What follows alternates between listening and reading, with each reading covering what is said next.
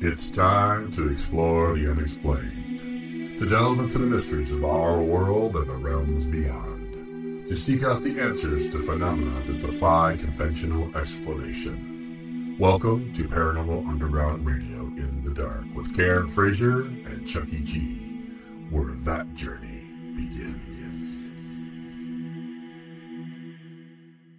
Hello, everyone. This is Paranormal Underground Radio in the dark on Mixlr. Our last show before hiatus with the wonderful Karen Frazier, wonderful Cheryl, and the wonderful Chucky G.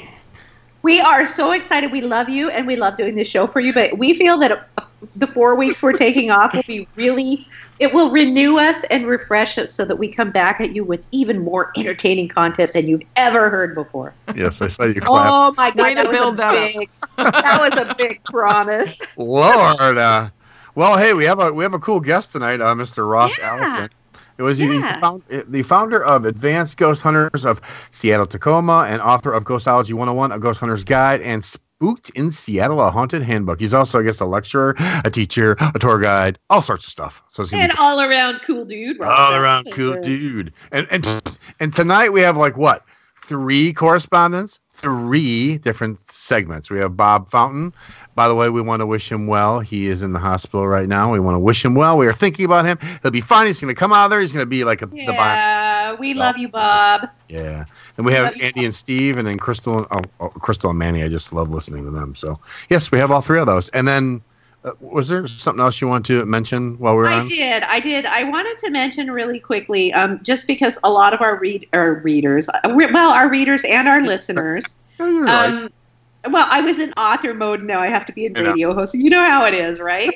uh, but anyway, a lot of our readers and listeners know Rick Hale, who was my co-host on this show for many years before Chuck came on, and has been a writer for the magazine, and just a good, you know, a good a good friend to to the show and to us. And um, he has cancer, and he has been in the hospital, and he has had to have his leg amputated below the knee.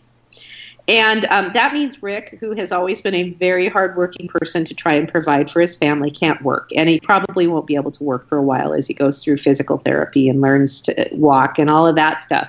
So there is a GoFundMe account. Um, and because they need some help right now. And uh, you just, if you go to GoFundMe.com and you search Rick Hale, it's the first thing that pops up. I know this is a tough time of year, um, but if you have five bucks even that you can you can donate you know send rick rick and his family a little love if you can and if you can't your prayers are appreciated as well Mhm. Yeah, support is always important. Yes. yes absolutely Oh. so and i i checked with rick before because we we knew about this a week ago but i wanted to talk to rick before we put it on the air to make sure he was okay with it okay. so yeah, that would yeah be that. Yeah, that would be a good thing. Um, yeah i so- try to be nice that way well, that's really nice. Um, so we're not doing the news tonight. We're going to do something that you would like to talk about, correct? well we're doing metaphysics Well, stuff. yeah, we're going to chat about it, but I mean something that you have a subject to talk about. Well i don't know i was just gonna no yes oh God, here we go. No. So what I do when we do the metaphysics is I never Yes. know kind of ahead of time what I'm going to talk about because it, it's um, I feel like that the information that I share comes through me to somebody who needs to hear it. Okay. Um, and so it's kind of an in the moment thing. But one of the things that I really wanted to talk about this week, um, and it just sort of came to me recently, and it's because I've had two conversations with people today. Um, and it's about soul contracts and why things appear in your life. Okay. And um, so this is something that's really hard for people to understand. When something is in your life, negative or positive, it's there for a reason. Mhm. And um, it's there whether it seems like it or not. And quite often it does not seem like it. It's there as an opportunity Correct. and um, and that opportunity is there uniquely for you. Well, here's one of the things that I've discovered in my own life is that when things come up over and over and over again, it's because the first time I failed to see the opportunity, the second time I failed to see, and until Mhm. I recognize the opportunity and get whatever I need to out of it, it's going to continue to come up. Mhm. But so one of the people I was talking today, um, it had to do with a conflict with a per- with another person, um, Okay. and and and we talked about how this conflict was the opportunity and what it might be about, such as setting boundaries or something like that. Now, I can't tell you when you have something come up in your life what it's about. I think that you have to listen to your own tuition and go inside, meditate, and talk to your guides and all of that stuff, right? Correct. Um, and so I, I can never tell somebody what an opportunity that arises is about. Although there are a lot of times that, that I get kind of intuitive hits and I think I might know. but it's still best if you let them find out. So the other person, um, she has chronic illness. Well, you know, I have chronic illness as well. I have um, Hashimoto's and I have autoimmune disease, and it flares up every once in a while. So um, when we i was talking to her about the chronic illness and she was like well why what is it i mean and she asked me "If- how can i be a healer if i'm not healed myself Okay. and um you know what does this chronic illness mean? And did i do this to myself? And am i doing something? And what i was trying to explain to her is chronic illness um it may not be something you've even chosen consciously right? But it is something that somewhere along the line on your soul's path, you thought, well, if I get to this place, I may need this opportunity to teach me something. And that seems really unkind when you're talking about somebody being ill, right? Well, it's your fault you chose this. That Right. seems like a really callous thing to say to somebody. Um, and what I say is, it's not a conscious choice. It is the a choice. It's it's something that occurs for your greatest and highest good. A- And um, she was saying, "Well, am I supposed to ignore it? I have a, this spiritual teacher who's telling me that I need to ignore it, and that every time I talk about me being in pain, I it gives it energy." And and she was saying that type of thing to her, and and my response was, "Well, first of all, why is it anybody's business how you handle your illness, right?" Right. Um, Exactly. and and who? Why would you ever think to say that to somebody? Because that's just really cruel. I mean, can you imagine, Chuck, if I said, "Well, you know, whatever. Say you have a, I don't know. Do you have an illness right now? yeah, I have diabetes too. Okay, what? That Thank is all you. That's your fault. You chose that. How would that feel? Not like- real nice, I right? mean, no, I'd be like, screw you, man. And that's not what I'm saying. What I'm saying is somewhere in your soul contract that diabetes serves a purpose. Just like Correct. somewhere in her soul contract that pain is serving a purpose. And instead of ignoring that, the the trick is to go inside of it, to be with it and to understand what the opportunity is. And it's okay to acknowledge it. You don't have to, you know, there's this belief in spiritual circles that just I don't understand. It's this belief that you have to deny it. And you've heard me say fake it till you make it, right? yes. But that doesn't mean you deny reality. No.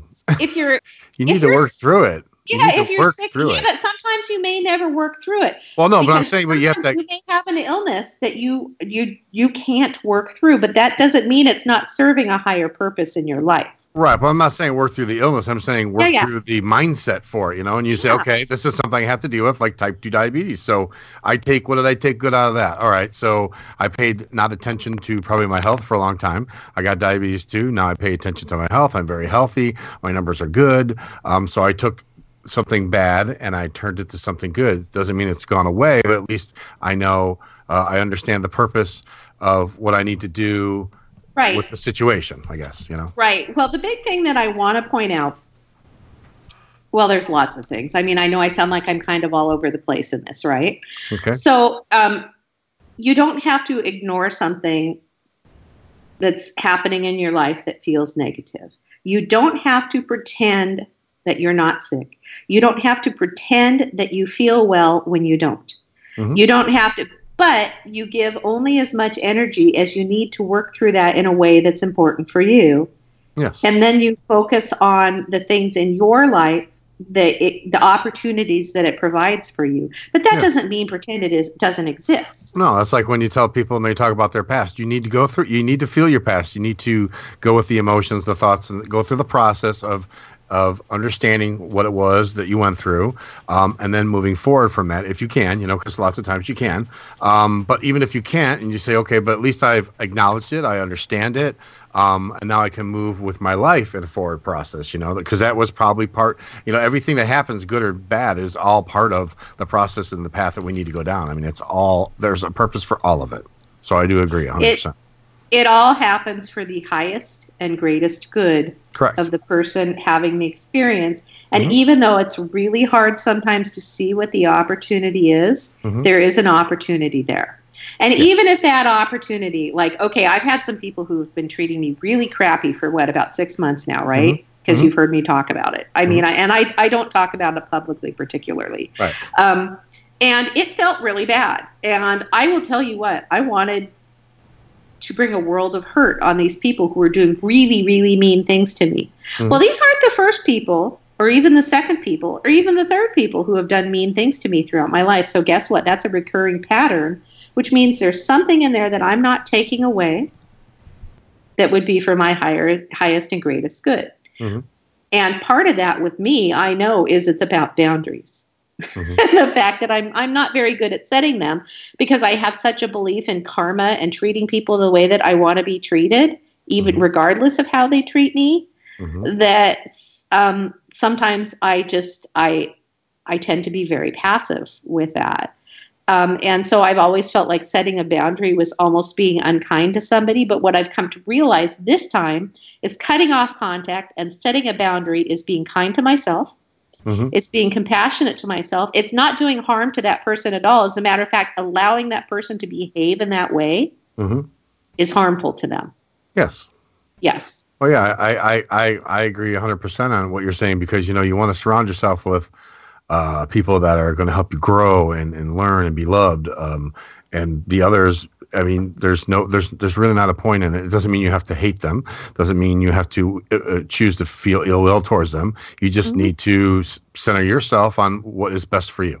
Step away with love is, is is what. I believe. And Yes. it's something that I've never done well. And when people do those things to me, I always do the self blame thing. hmm Um, and and so the lesson has recurred over and over and over again. And each time I've gotten a little piece of that hmm understanding. Yeah. Um, and thank God, maybe hopefully this time I got it. Cheryl, Well- you have you have a question, Cheryl? yes, Cheryl. Yeah, I have a question. So, along these lines, let's talk about on the more tragic tragic side. So, let's say you know Okay. maybe someone's close family member gets a serial has a serious illness, um, or they die, or there's Sure. another tragic you know circumstance. How what what what can you do? How what what can you do to pull something positive out of such a tragedy? Well, the very first thing you have to do is allow yourself to have the feelings of grief associated with that. Correct. And um, I, it drives me crazy when the spiritual mes- messages don't allow yourself to feel anything negative, Oh. deny the grief, and all of that stuff. Because they're no, you have to. Uh, you know, we live in a in a reality that's not actually really reality, but we live in what we perceive to be rea- reality, and it's a place of duality, right? Where there's lightness and there's Mhm. dark, Mm-hmm. and we don't appreciate light without the dark. Yes. Right. Yes. So, um, so basically, I mean, things happen sometimes, and sometimes that thing that happens, even though it's in your life and it is does have something to do with you and your highest and greatest good. Sometimes it really is about the other person's lesson, Mhm. um, and you know, people die. Things Yeah. happen to people. You, you, we're just not going to go through this lifetime without people we love dying because Right. that's the way the human body works, right? And that's kind of the Mhm. way relativity works. And so, what I say is that you let yourself go through the grief, but then you need to, when you've allowed yourself to fully grieve, and most people don't allow themselves to fully grieve. I mean, and fully grieve, you feel every bit of that pain, and you Mhm. cry, and you, you do all of the things that you need to to feel every bit of that pain. And then once you've allowed yourself to fully grieve, then you can start looking at the positive things that this person brought into your life. hmm Um, and the other thing is that tragic when somebody dies tragically, um, it's only tragic for us. It's not tragic for the person who died, even if they died in some horrible way, way too Yeah. young. Yeah. It's still not tragic for them. It's only tragic for us, and it's tragic for us because we miss them. Yeah. hmm I agree.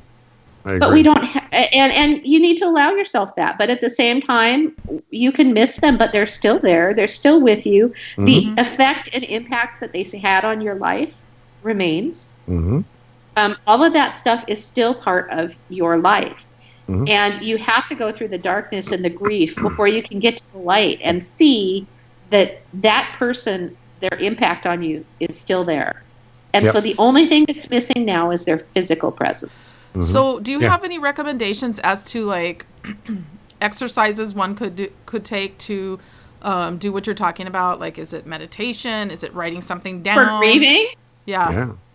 It is going into your room and crying, crying. and feeling terrible and Mhm. and whenever the grief overtakes you you let it overtake you instead of stiff upper lip stuff Yeah. and Yeah. and we are terrible and and i mean we're not maybe as bad as like some other uh, cultures like the british with the stiff upper lip which is really truly a thing Okay. um, but we we do not give ourselves we do not have patience for ourselves when it comes to grief Mhm. Or any negative emotion hurt pain when a relationship ends we don't let ourselves go through it because we let ourselves go through it for about 10 minutes and then we're like oh i've just got to act like everything's okay and i know because this is me this is what i Mhm. do But Um, what, what happens though when you you let yourself grieve and then what? But then some what what it's because next? eventually you stop grieving And Yeah. then but then what? Then, but then you, but then you want to start thinking about all the things, all the memories they've given you, all the times you've had together, all the. You want to start thinking of all the positive aspects Well- of that person. So that that might be what works for you, but I think it's it's even simpler than that. It's about allowing.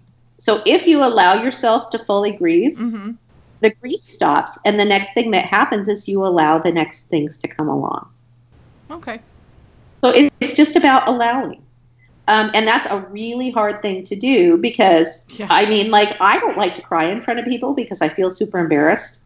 Um, and, you know, but I know, have you, okay, so have you ever had something happen, like a breakup or something, and you just wallowed until you were done wallowing? Yeah.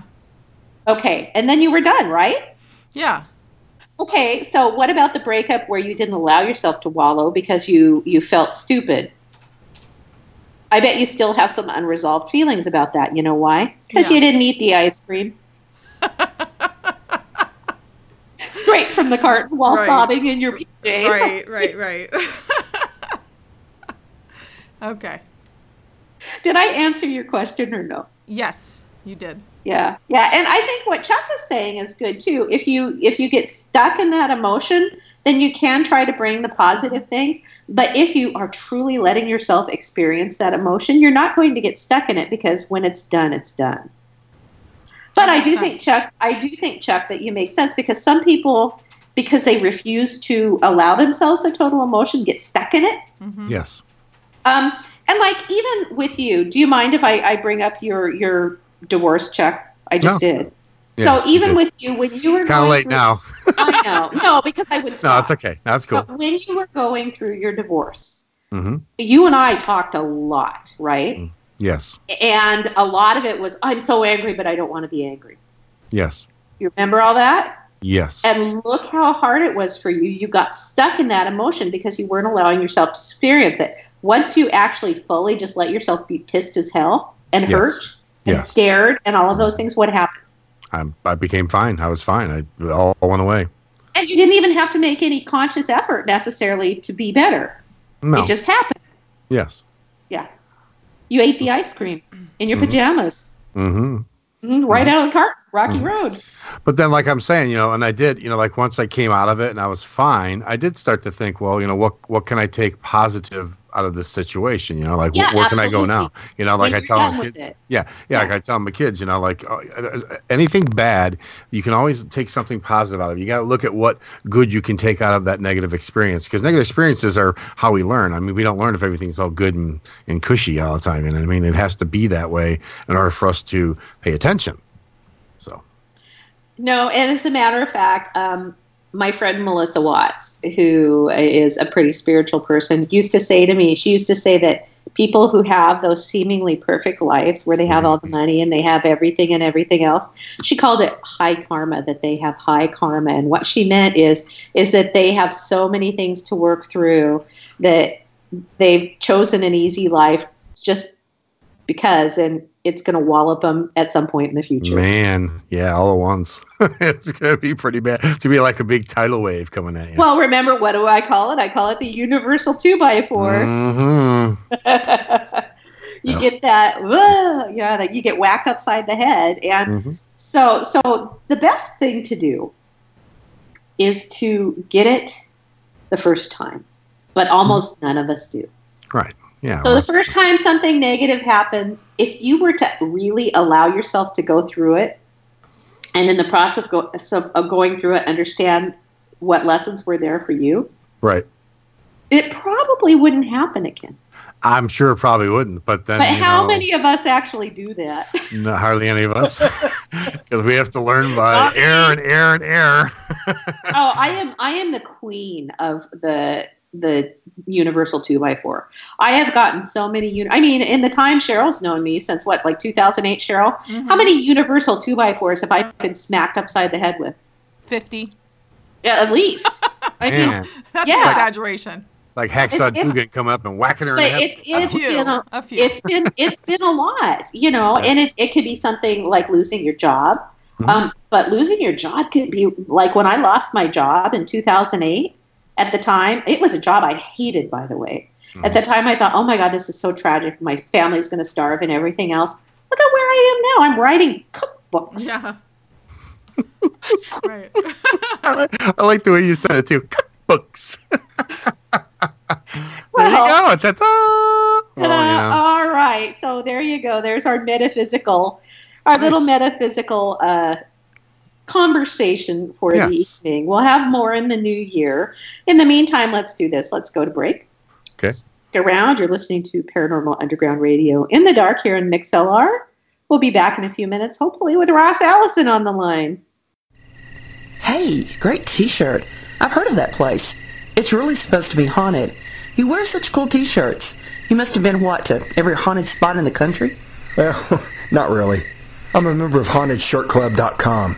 I get a great t-shirt from a different haunted place every month, along with an info card with photos and stories and more. I can hardly wait to open it every month. Wow, I have to check that out. HauntedShirtClub.com, right? Yep, that's it. Hi, this is Cheryl Knight, editor for Paranormal Underground magazine. And I'm Chad Wilson, Paranormal Underground Magazine's publisher. Every month, Paranormal Underground Magazine explores the unexplained by examining topics that range from haunted sites to ufology to cryptozoology. We also spotlight investigators and researchers who continue to pave the way in a field that seeks to answer some of life's most complex questions. If you want to read about topics like psychic phenomena, demonology, conspiracy theories, crystals and herbology, and much, much more, visit paranormalunderground.net and start exploring the unexplained today. Hey everyone, if you can't get enough of Paranormal Underground, then I've got good news for you. We're on social media. You can find us on Twitter, on Facebook, and I think even on MySpace, and nobody has a MySpace page anymore. So check out Paranormal Underground on your favorite social media site today. Hey, are you looking for a new paranormal podcast? Check out All Day Paranormal with me, Crystal Vermis. And me, Manny Vega. We come to you every week with the latest in supernatural news and entertainment. That's right, and you can find out more by going to getspooked.net. And don't forget to check out our YouTube show by going to getspooked.net slash YouTube. Join me at the Big Seance Podcast. I'm Patrick Keller of BigSeance.com, and this is a place for an open discussion on all things paranormal, but specifically topics like ghosts and hauntings, paranormal research, spirit communication, psychics and mediums, and life after death. The candles are already lit, so you might as well come on in and join the Big Seance Podcast. My name is Daryl E. Berry Jr., longtime practitioner, researcher, and explorer of things metaphysical, mystical, and cutting edge, and founder and director of Next to Density, a research, education, and development effort for personal and thus global progress, transformation, and development. My current and upcoming books include Travel Far, Classes on A Course in Miracles, and Next to Density. For my books and other writings, videos, interviews, public talks, and workshops, And to schedule for consultations, classes, and courses, visit daryleberryjr.com or nextdensity.org. Next Density. Change yourself. Hey everyone, it's Karen Frazier, co host of Paranormal Underground Radio in the Dark. Thanks for listening to the show. You've probably read my column in Paranormal Underground magazine. I write columns about energy healing, metaphysics, and also dream interpretation. But did you know I also am an author of multiple books about metaphysics and the paranormal? You can learn more about the books that I've written on my website, authorkarenfrazier.com. That's author Karen, K A R E N, Frazier, F R A Z I E R dot com.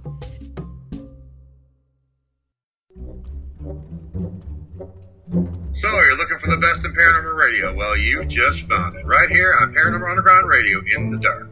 Join me, Chucky G, and my awesome co host, Karen Frazier, for topics ranging from the metaphysical to the unexplained.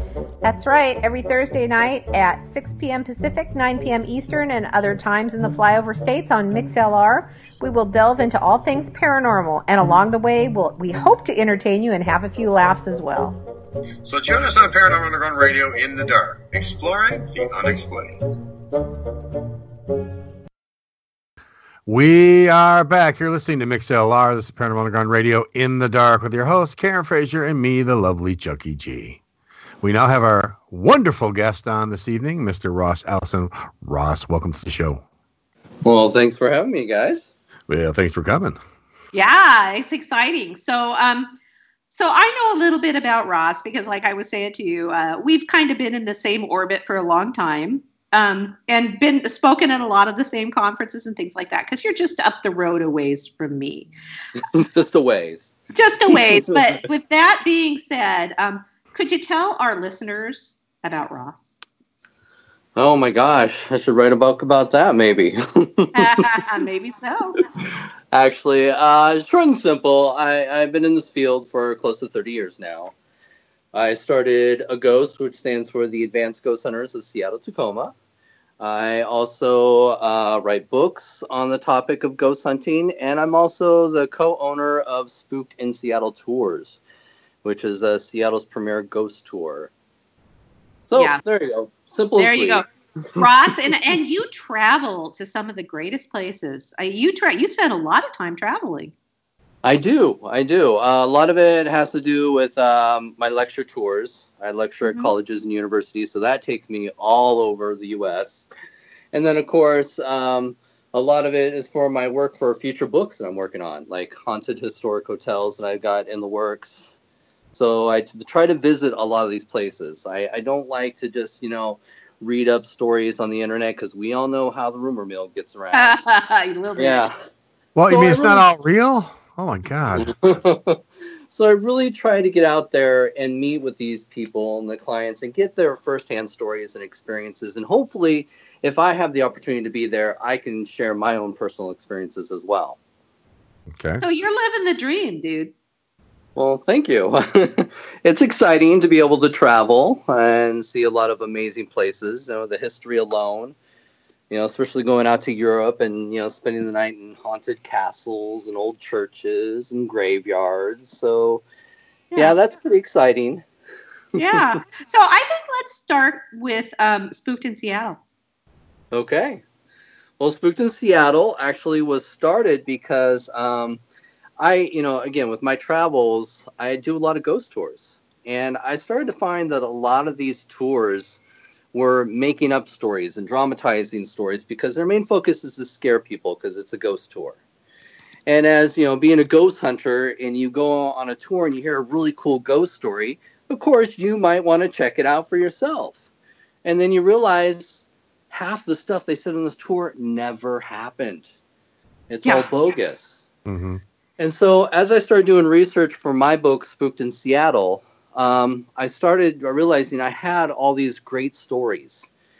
And so I decided, you know, I want to educate people. That's my main thing. Is you know, I'm not trying to convince people that there are ghosts out there. I'm just hoping to open people open people's minds to the idea that there could be something out there. So I thought, gosh, you know, it'd be really nice to put together a tour that tells the real stories, the real experiences that we have on some of these amazing investigations that we've done in Seattle. So back in 2003, I basically started Spooked in Seattle, and it kind of took off from there. Now we are actually in the heart of Pioneer Square, which is the historic part of Seattle. We own a small section of the underground, the Seattle Underground, famed, you know. Oh, that's kind of cool. Yeah. Yeah. And we are the first actual death museum in the Northwest. So I have a collection of all this, you know, Victorian era coffins and, you know, mourning dresses and mourning jewelry and death masks and also even haunted dolls. Oh, haunted dolls. We have a history here on Paranormal Underground Radio with haunted dolls. Yes, I have, I have quite a few of those at home. Yes. Well, Nice. you do have to tell. Yeah, we'll talk about it. Yeah, sure. Oh, so so um, is it open seven days a week, or what are what are the hours that you have for things? Well, we uh, usually are open seven days a week uh, from spring until winter. Uh, winter is, of course, unfortunately, the slow season because of the weather. Sure. Um, so we do uh, only operate during the weekend hours. Okay. Okay. Well, I kind of want to talk about the Seattle Underground. I have um, only done the tour. I, you know, and probably not your section of tour or section of the Underground if you own part of it.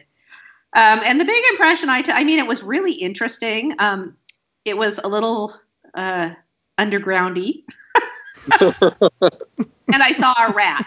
So, Oh, but I, also, yeah. I, I also know that the Seattle Underground has some amazing stories and um, is is really a pretty haunted place. So, what kind of things can people expect if they're coming through and going through on a tour? Well, I do have to let you know that unfortunately, um, a lot of uh, shows like Scooby Doo got it wrong when they uh, basically gave you the idea that it was an underground city. Yeah. Uh, it's basically underground tunnels, and the best way to describe it is it's the original sidewalks of Seattle. Right. Um, city after the Great Seattle Fire, uh, the city basically raised themselves one story uh, to get themselves above the sea level and to take care of a lot of the drainage problems that they had in the city. So to do this, they had to raise themselves, and unfortunately, the business owners didn't want to wait uh, the time that it was going to take them to completely tear down the hills and cliffs to level off the ground so that they could build on it. So what they did is uh, they decided the business owners decided to rebuild their businesses first. So the buildings went up, and then to accommodate the fact that the buildings are already starting to go up, the city decided to build walls around each and every block. So it basically trapped in uh, a full city block. Then, uh, as these walls started going up around each and every block, kind of imagine a big waffle. They started tearing down all these hills and cliffs and started filling in between those walls, and they layered it up to raise the streets. Right. And so now that the streets are higher now than the sidewalks, you kind of have a little bit of a problem. Because the only way you could get around through the city of Seattle for 20 years is you had to go up and down ladders. In in, in Victorian dress. In Victorian dress. Yeah, could Wow. you imagine? Not even a little, no. yeah, so to get uh, to the other block, you had to go to the end of the corner, go up a ladder, cross the street, and then go down another ladder. And it was like that for 20 years before they finally put in the newer sidewalks, which basically closed off the old sidewalk that takes you back to the original pioneer days. Mm-hmm. So now, what it is, if you ever take the tours, is it, it's basically an extended basement. You have where where you could see the original windows and doors of the building, but just on the outside of those windows and doors, you can actually see a small section of the old sidewalk, and that is what we call the underground. Now, the history of the underground alone is uh, pretty traumatic, um, especially when they started closing off these sections, and then you had um, prohibition come in. It became a great place to stash all the old liquor. You could also have gambling, and of course, the ladies of the night. Right. So this uh, led to a lot of illegal operations going on in the Seattle Underground because it was so easy to hide those sections of the old sidewalks. So with that, um, led to a lot of unfortunate, you know, deaths, crime um, in these old sections, and I think a lot of that still holds some of that negativity, uh, some of those, you know, sad souls Mhm. that have not yet moved on, and they still linger down there. I have heard that. Like I say, I was so busy because I saw the rat like almost at the beginning of the tour. And so I was so busy thinking about the rat for the rest of the tour. It's following you, right? It's following you. So I need to probably plus we had our children. Well, the reason that the rat the rat wouldn't have bugged me, but we had our little kids with us. It was this was years ago when my boys were little. They're both grown now. So yeah, but um I but the stories that they told when I wasn't thinking about the rat were fascinating, but I wasn't paying attention to any of the kind of the the way it felt down there. But I have under I understand from other people that there's there's a definite feeling in the underground. Oh, definitely. And, and some of the best evidence that I've captured that I share on my lecture tours has been captured in the underground. And a lot of people are always surprised, you know, because, you know, I always get asked, you know, I travel all over when I do a lot of these shows, what I think the most haunted place or haunted city in the world is. And it's so hard to say what city is the most haunted because every city has their own unique history. Right. And here, Seattle is so young.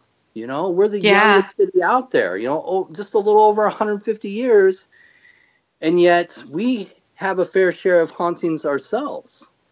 Yeah. And so, I think you know, for me to find Seattle's ghosts more engaging is because I have more opportunities in Seattle to Sure. to capture these. You know, the, the biggest problem we have in the ghost hunting field is so many groups just want to go in for that one experience, and sometimes they don't get that experience that they're hoping for, and don't go back.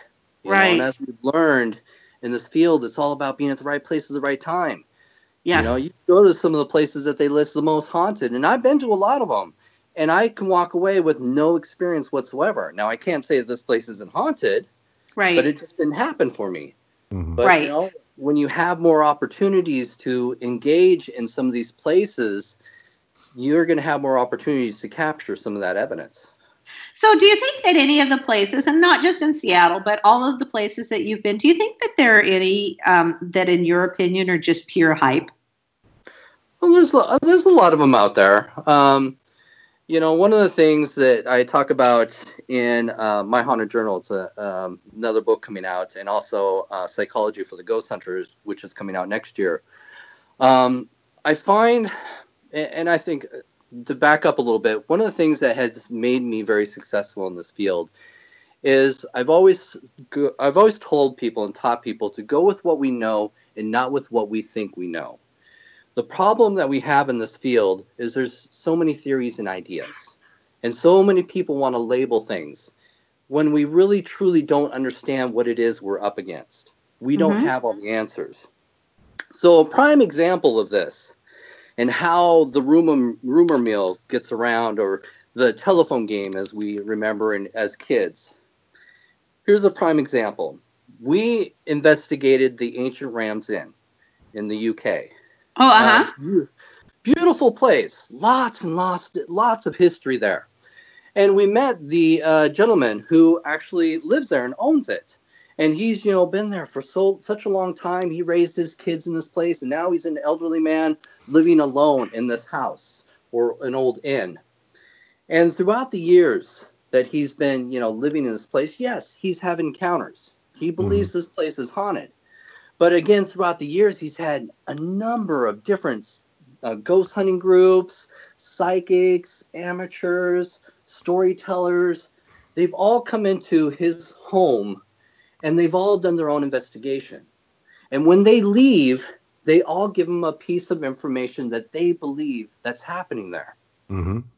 So now, what seems to be maybe just simple encounters to him, because obviously it's not scary enough that he's packed up and moved away, Right. now become these amazing traumatic events where you know now there's a succubus that you know is attacking him every so often.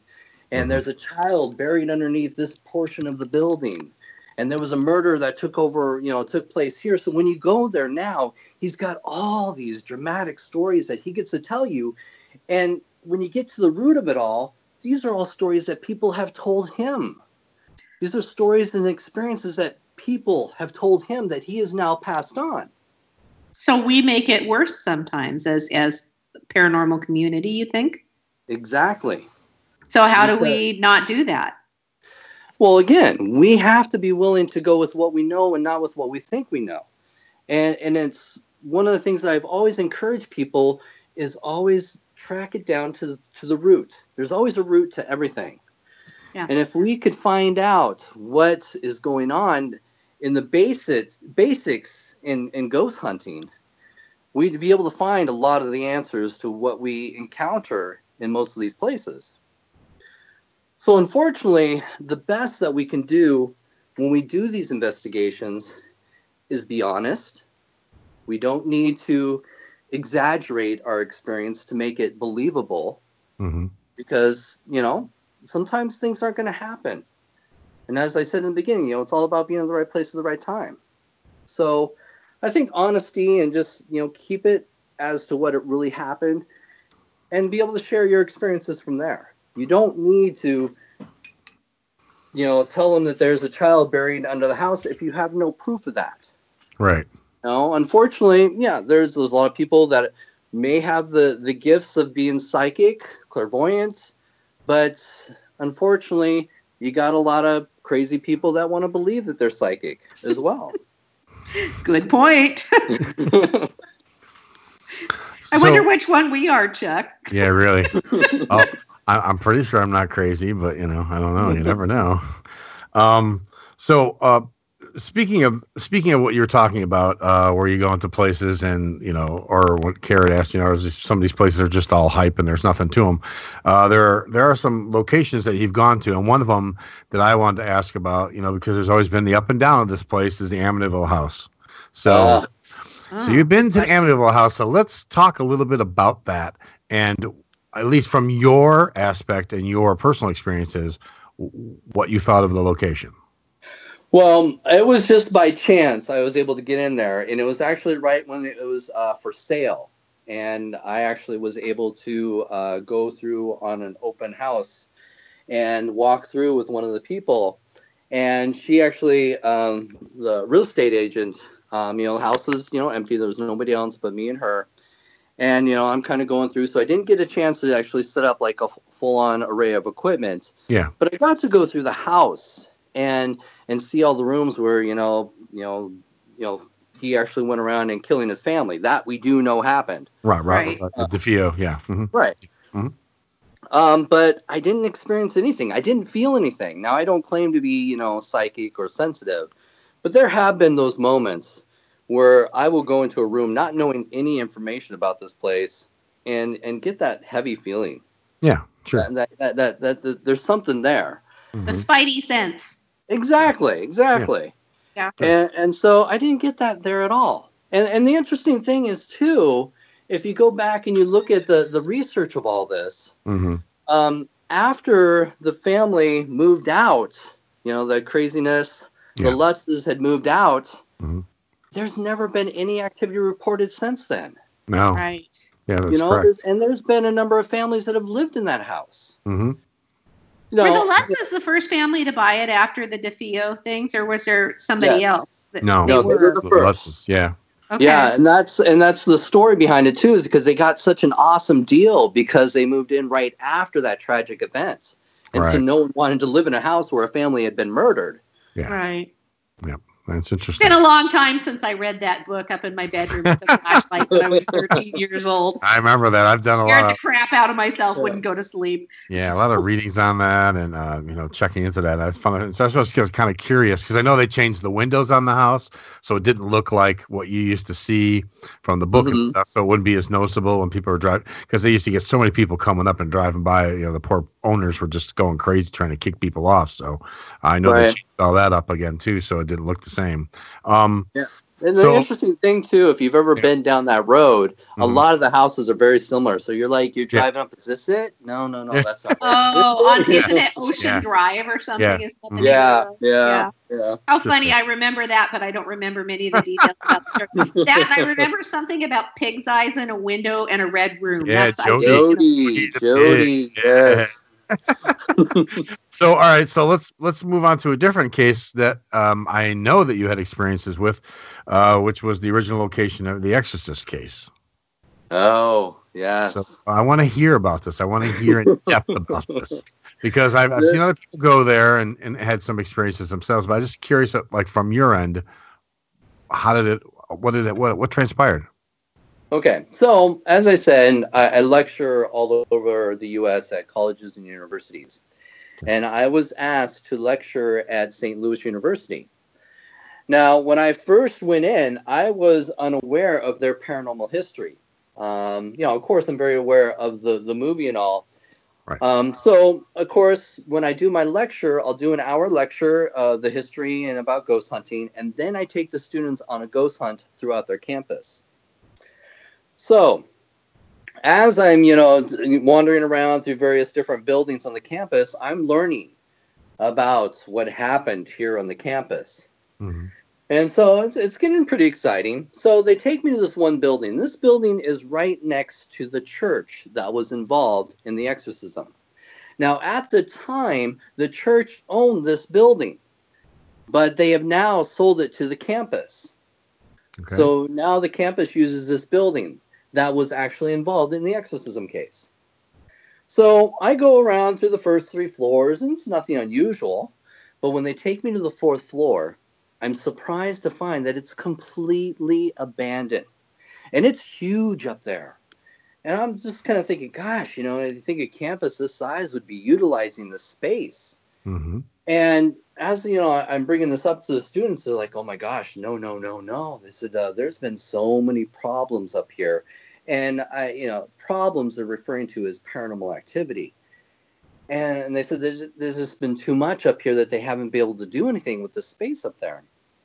So we kind of wander around through different areas, and they're telling me the history that when the church owned this, uh, they actually, you know, the nuns used to live on the fourth floor and of course uh, they taught sunday school up there in fact i even went through all the old classrooms i can see the old chalkboards and the old desks still up there and they took me into this one room and they said oh well this is where a nun had committed suicide and i'm thinking oh that's great you know not that she committed suicide it was just a good lead Right. Right. and so you know i continue on with the investigation and i i actually walk into this one room and right when I walked into the room, I heard this crunch underneath my feet. And I looked down and I realized I'd stepped on a dead bird. Now, that was nothing unusual for me because I've been in a lot of abandoned places, as you guys do. Animals Yeah. get trapped, they die, you know? Yeah. So it's it's nothing unusual for us.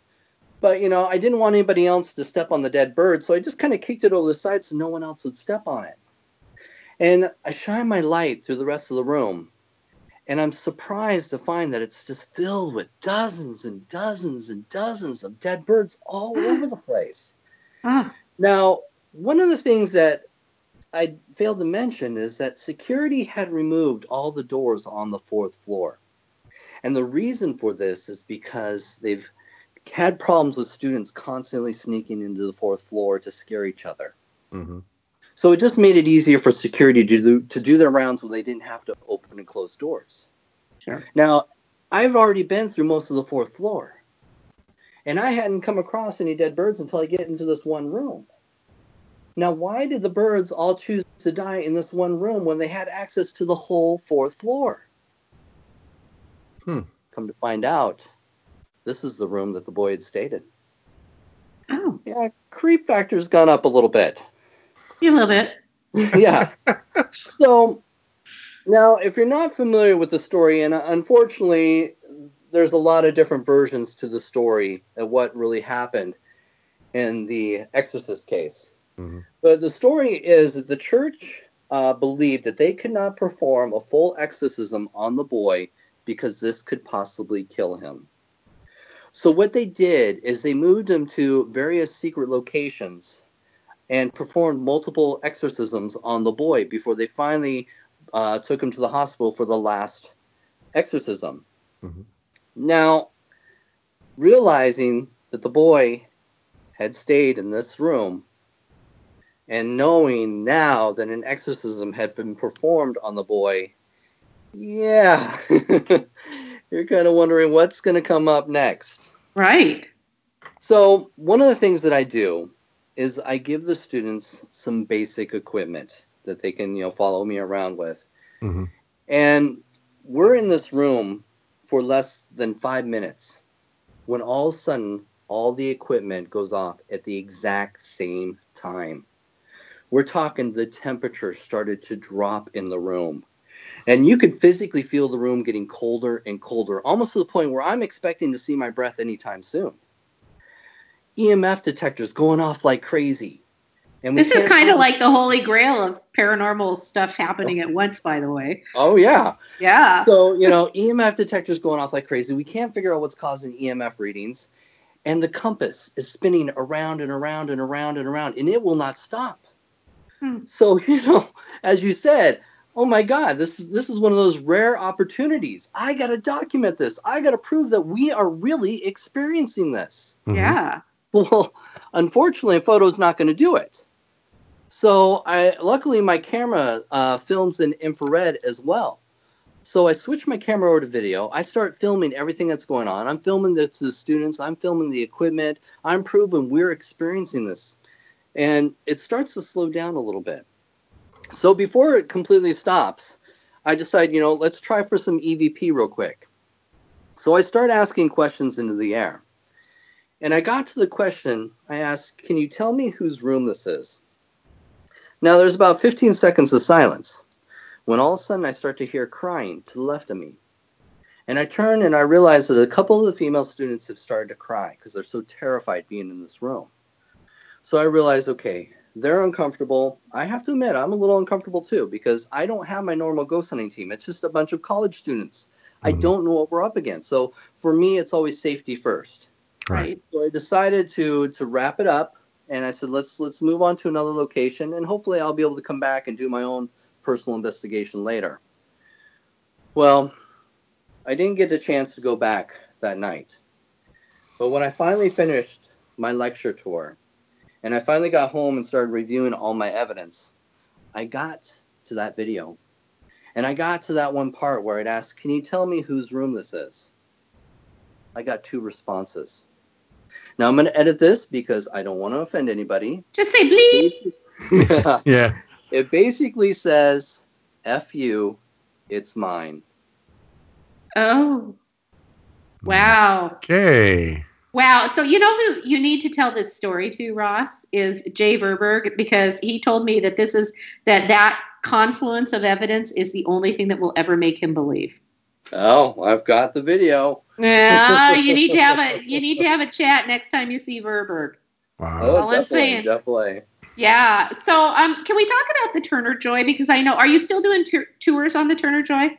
We do. Uh, we shut down for the winter season because unfortunately, Yeah, they it's don't cold on that ship. boat. Yeah, No. so so we'll start back up in the spring. But yes, we will continue those. Uh, we do the ghost hunts uh, once a month for Mm-hmm. the public, and then also we are going to be doing more overnights where the public can spend the night on the ship as well. Oh, so cool. So tell people why they should be interested. Now, I've investigated the Turner Joy a few times, and I see your flyers when I'm there. but um, yeah, tell people about it because it's I I've had some pretty powerful experiences on that on that ship. And I've never heard of it. So Well, the USS Turner Joy is a ship that was actually uh, retired in the 1980s, uh, late 1980s. And um, it- it's interesting because there is one tragic event that we do know that happens that happened on the ship, and uh, that's where uh, three gentlemen were actually killed uh, during a misfire. And there's certain protocol that they have to follow whenever they have a misfire, and one of those is they they put this they have to cool down the barrel of the gun, so they hose it off and they have to wait a certain amount of time so that the, the barrel of the gun's cool enough that they'll actually put a small uh, explosive into the barrel of the gun. So if there's anything still trapped in the barrel that explosive will push it out Well, unfortunately, the gentlemen that were involved in that um, must have missed something, but they ended up putting that, that charge in too soon, and it went off, killing two men instantly in the gun mount, and a third guy was thrown out and captured in the nets, but unfortunately, he later died from his injuries. So we do know that tragic event did happen on the ship. Now, I cannot tell you that it's those guys that haunt the ship Mm-hmm. you have to understand that with the military life for, for these men and women, it becomes their life. And so, as we know, as the theory as ghosts go, sometimes they just return to what they're comfortable or where they were happiest. And so, there is some strange things going on on the ship. Um, a lot of people have seen shadowy figures. Um, there's been times when I'll be alone as I'm um, locking up or I've even unlocked the ship and I'm turning on and off the alarm, I will hear somebody walking behind me as I'm walking down that long corridor. And I turn around, nothing. But that's happened a few times as well. Yeah, You'll I've hear- had that as well. Yeah, you'll hear, you know, banging noises. One time I was actually doing a private overnight for a uh, for a family. And they decided that they wanted to bring a Ouija board onto the ship. Like, okay, you know, whatever, you do your thing. I, you know, don't really get into Ouija boards. Um, nothing really against them, I just my biggest thing is I think Ouija boards are more of a tool that allows somebody to channel their own psychic ability. I don't necessarily believe that it's communicating with ghosts. But that's me. This is not a cult. You don't need to follow my beliefs. You know? no, I think that that's a great theory, actually, and I think that there is some of that, and that's why the ideomotor effect kicks in. Is Right. but yeah, yeah. Yeah, Anyway, I so go on. So yeah, so anyway, so they brought this Ouija board on the ship, and the young lady was using the Ouija board, and she claimed that she was communicating with a young man. So I was like, okay, that's cool, and I, I said, you know, if there is somebody here, could you give us a sign? I got nothing. She asked the same question. You know, if you're here, could you prove to this, you know, ghost hunter that you're here with us? And all of a sudden, right when she said this, I heard this banging noise on metal, which sounded like it came from the locker across the berthing quarters. So I was like, okay, that's interesting. I've never heard that noise before. So I immediately, you know, asked a control question. I said, okay, if that's you, could you do it again? Nothing. So I asked her to ask again. And sure enough, she asked that question. And sure enough, we got that bang, bang, bang, bang, bang on the metal lockers from across the way. So there's been all kinds of fun stuff. We gotten some great EVPs from that place as well. I, I just I love the ship, and I hope anybody has is interested in ghosts will take the opportunity to check the ship out. Yeah, it's in Bremerton, Washington, and it's actually open to the public because it's a museum. But um, so when do you start up with your your tours and ghost hunts for the public then again? It'll start up in the spring. We're not sure exactly when because they are actually going to be doing a dry dock this year. So they are going to be taking the ship out to. Uh, to get it Really? Yes. So they're Oh, not okay. sure exactly how long that's going to take, but once it's back in the water, uh, we will be invited back to do the tours. Are they dry docking it at PSNS? I'm not sure where they're doing it. Oh, okay. Huh. Well, cool. Yeah, and it's it's um although I will tell you we we were in the midst of having all of these experiences and we started hearing this sound and we chased the sound and it was a raccoon running around on deck. Now how a raccoon got on deck of a ship that's sitting in a harbor was beyond me, but yeah, there's a raccoon running around on deck. So the Turner Joy is is a great place. And do you do tours of any other places as well? Uh, we also started um, this year. We were doing the uh, University Heights, which is an old elementary school in the U District. Oh, okay. Mhm. Yeah. So that's another great place where you know, again, my team had had the opportunity to investigate a number of times and walked away with some amazing, you know, EVPs. So we were able, we were lucky enough to set up a deal with them. So we are going to be probably setting that up again, uh, possibly uh, during the spring as well. Cool. Do you mind if I ask you about a few places in Seattle that I've heard about that I just haven't done anything with, but that I'm curious about uh, your opinions on them? So one of them is Kells Irish Pub, which is a former morgue. Yes. Yes, yes. In fact, I was uh, the first to ever investigate that place. oh, Um, really?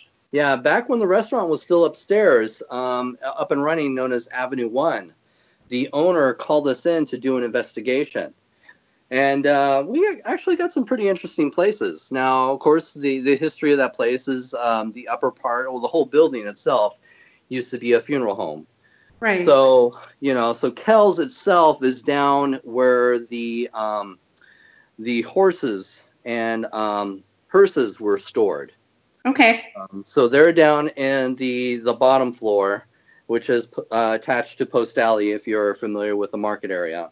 And then, Mhm. of course, when you get up to the second, not even the second, the third and fourth and fifth floor, those were all part of the um, the funeral home where they had the, the services and stuff. right. So yeah, no, Kells is a, is a great place. I, I definitely feel that there is something going on there, um, but unfortunately, it's been uh, kind of a challenge to investigate because um, it's one of those where you just kind of have to be at the right place at the right time to get the permission to be in there. And now they've actually, it, you know, for years now, it's been under construction. I can't even tell you Mhm. how many years. I'd have to say, gosh, what, a good almost 10 years now? Wow. Maybe? Yeah. How And- about the how about the market, uh, Pike Place Market? Because you know I have heard uh, rumors of the market too, but how do you investigate that? I guess late at night. Uh, late at night, yeah, definitely. You, as uh, most of you guys know, the, best way to do an investigation is when you have a controlled environment. Yeah. So, um, so late at night is has been the time that I've been able to get in. Um, now, I've walked through the market a few times um, on a couple tours, um, but most of it, uh, the investigations that I've actually been able to do have been the old theater, the improv theater, which is now uh, where the gum wall is. Oh yeah. Uh, I think they're gone now. But the Um, gum wall's gone. I think. Uh, they cleaned it and then it's back up again. Too Ah, well, fans. good, good Yeah. Seattle people. By the way, we're talking about Pike Place Market for people who don't speak Seattle. Sorry, I just realized. go, go on, Rod. so so yeah, I got to do the theater there, um, and that again used to be stables uh, and storage for the old um, the horses and wagons, and then Mhm. of course I got to do uh, the old bead zone that was up there. Mhm. And that was pretty cool because that again was one of those you know ghost stories that I knew growing up. You Yeah. know, the two most ghost stories that I knew about was the Bead Zone and Harvard exits. Well, that was the next place I was going to ask you about. So good, you're moving in the right direction. Yeah. So you, you had the the underground, the Bead Zone, and the Harvard Exit were like the three uh, most known haunted places in Seattle. Absolutely. And so to have the opportunity, you know, just growing up hearing those stories and then having the opportunity to investigate these places was just absolutely amazing. So yeah, Harvard Exit, uh, lots of history Which is there. a theater. It's still a Uh, theater, right? No, no, they closed the theater down. I think about maybe about three years ago. I'm not sure what the status is now. I do believe that it's um, a company moved in and they were turning into office building. I believe the building's still there. It's still saved. It's preserved, but unfortunately, the inside is not. That's the Mhm. problem with historic buildings. Yeah. They the exterior is protected, not the interior. right. So, you know, the Harvard Exit Theater actually started out as the Women's Century Lodge, I believe it was called. Mhm. Um, but uh, they actually built it, and there's some pretty amazing stories too. Because I used to actually give tours in Capitol Hill, and that was one of my stops. Oh, cool. And I talked, you know, I talked about the the ghosts that have been seen there. Um, one of the things that I thought was pretty amazing is there is one floor that is all they use it for storage now, but it used to be all apartments, and they were apartments for women that uh, unfortunately needed somewhere to stay, whether Right. they were in abusive um, homes or um, runaways or whatever the reason was, expecting mothers. They had these uh, little personal apartments. And they say a lot of times um, when this was still the, the movie theater that people would actually hear as you, you know standing next to the door to the hallway that led down uh, to these apartments, you would hear like somebody in there washing dishes or Mhm. moving furniture around or women talking. And of course, there's nobody in there. All these rooms, these apartments have now been filled in with just tons and tons of movie stuff. Yeah. You came into a lot of these apartments. Wow. So I thought that was pretty cool. Hmm. So, do you have a place? So, like in Seattle, there's a place that I've always been really drawn to, and I feel like I need to get in, but but as far as I know, nobody can, and that's the site of the Wah Mee massacre.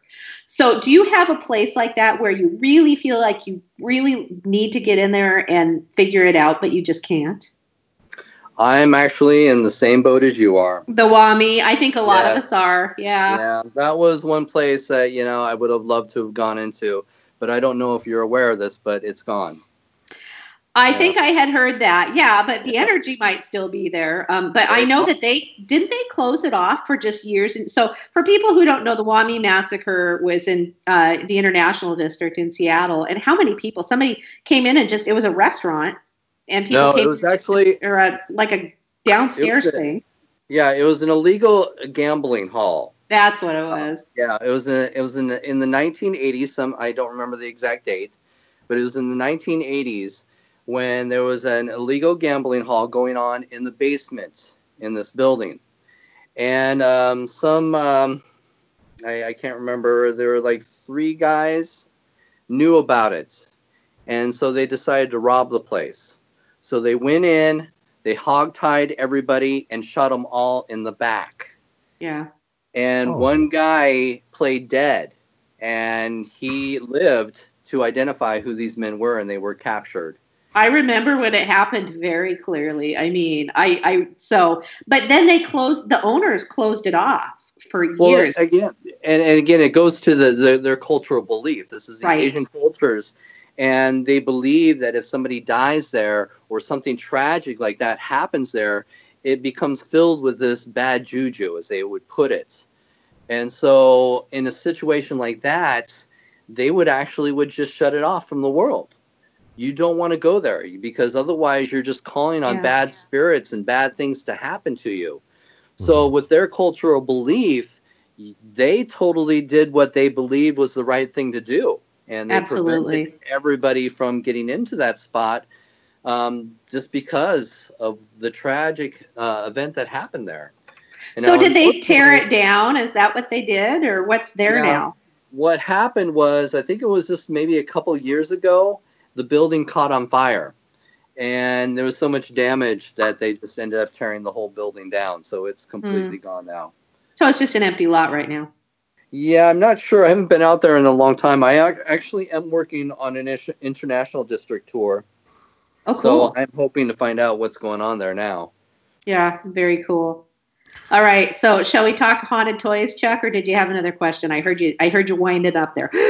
No, no, no. I was just gonna. I just wanted a, a quick uh, question on the like when you're talking about cultures. You know, like how we here look at the paranormal and things that happen versus like Europe.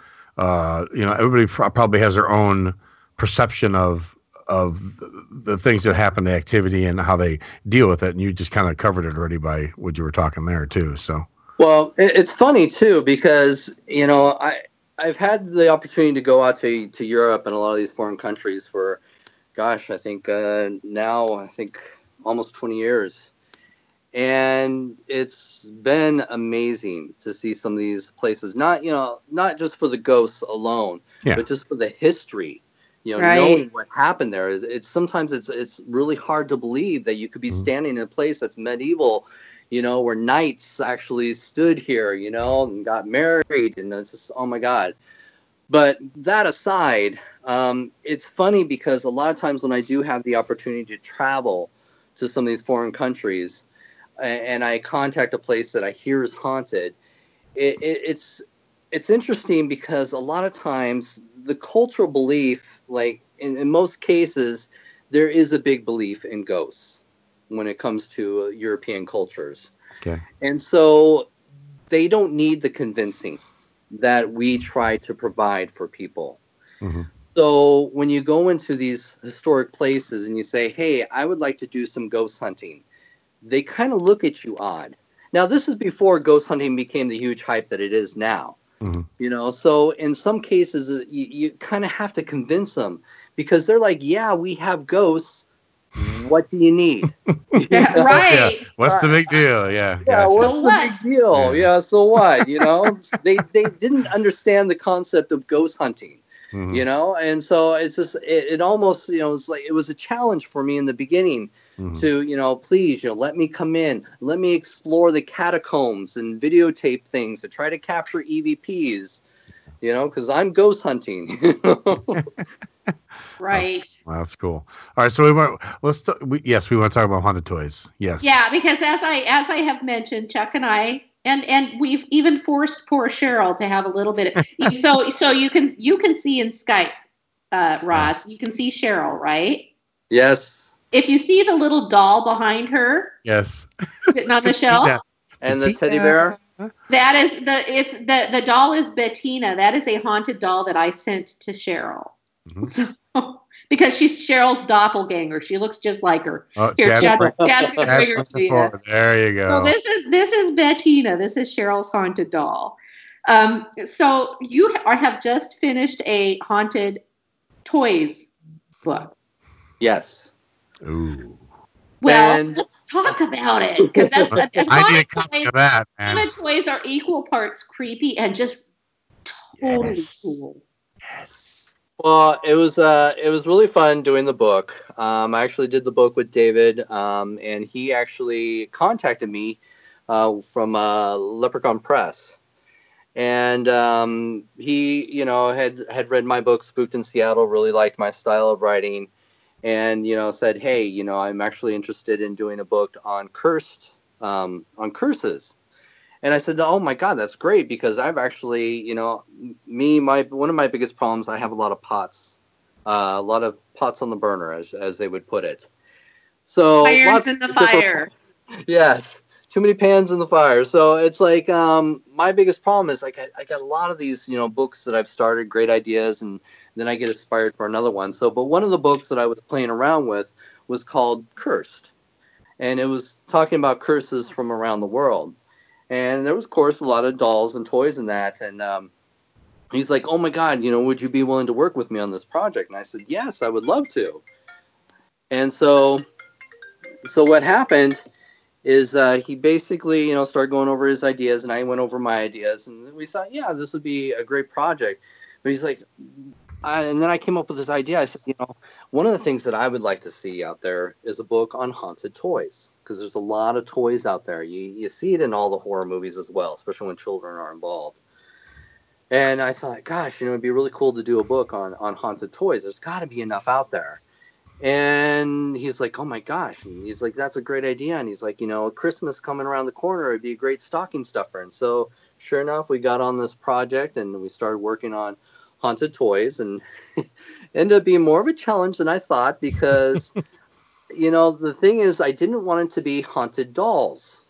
You know, there's tons and tons of stories out there about haunted dolls. Yeah. I said, you know, it'd be great to have a little a chapter about dolls. Yes, let's put some dolls in there. Let's do some of the the, the more known haunted dolls out there. But I want, you know, let's do some other things out there. So little did I know it'd be a little more challenging to find more stories that are focused on haunted to- on haunted toys themselves, not just dolls. Mm-hmm. Um, but I did come across some pr- some pretty good stories, um, and a lot of it was you know not just toys, games that kids played. Like board games? Not no, not board games like you know kind of hide and seek type of games. Oh. Oh, uh-huh. yeah, Kick the can, and- stuff like that. You know. yeah. There's some pretty morbid games out there that children play. Really. Oh my god. Well, Ring Around the Rosie was about the plague. Yeah. Yeah, well, uh, you'd be surprised. Like um, the bath game, where a child will actually crawl into the bathtub and call on a spirit. A lot of these games are almost like summoning things. Oh. How did I miss asking it? for trouble? Yeah. Are you talking about like so when I was a kid we would do like the the light as a feather stiff as a board and we would have um I remember that. seances. Right. I mean we were little kids just playing. So you're talking about stuff like that. like stuff like that yes Yeah. But you know, some of these get a little more morbid. You Wow. know, um, uh, you know, yeah, like uh, the bath game as I was talking about. You know, here's a, a, a thing where you're actually supposed to get into a bathtub with the lights out, and you're supposed to call on the spirit, and the spirit is supposed to c- show up behind you. And it's like Bloody throughout- Mary in the bathtub. it's kind of like Bloody Mary in the bathtub. But the, the rule to the game is you're not allowed to turn around and look behind you throughout the whole day. Not till you get home that night and then you release the ghost. Because if you turn around and she's there, you're in trouble. Is this something American kids play? What no, a lot. I found a lot of these games are based off of Asian cultures because they're really Okay. big into to ghosts. Okay. Oh my! Like uh, there's a game called Hide and Seek Alone. All right, this is where you take a doll, you take a knife, you stab the doll, you gut the doll, and fill the doll with rice.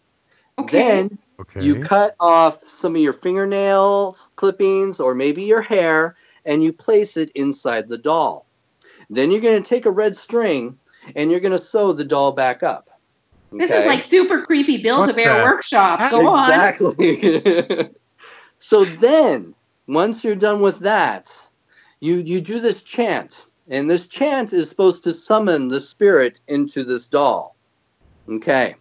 Now you're gonna set a, uh, a nice big, uh, what let's say, uh, either the bathtub. You can fill the bathtub with water, or you can fill a sink with water, or a big tub, and you're gonna fill it with water and you're to submerge the doll in this water.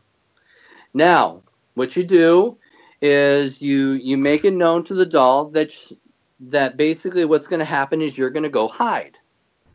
So you make this announcement to the doll, then you run off into what you'd probably say is maybe a closet.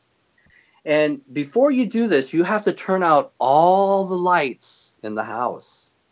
And you have to turn on a radio to a, s- uh, an AM station that's not broadcasting. So you have that So stat- white noise, yeah. exactly. Yeah, yeah, yeah. So you're in the dark with The this white noise, and Children, your children play this. children play this. Oh, Okay. Yes. So now you have to go into your hiding spot and you count for a certain amount of time. And you may hear the doll approaching.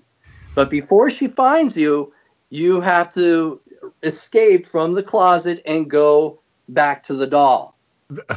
This is Okay. like a movie. This is a movie Right. being wait, wait to be made right here. Yes, go ahead. This is yeah, this is not it. All right.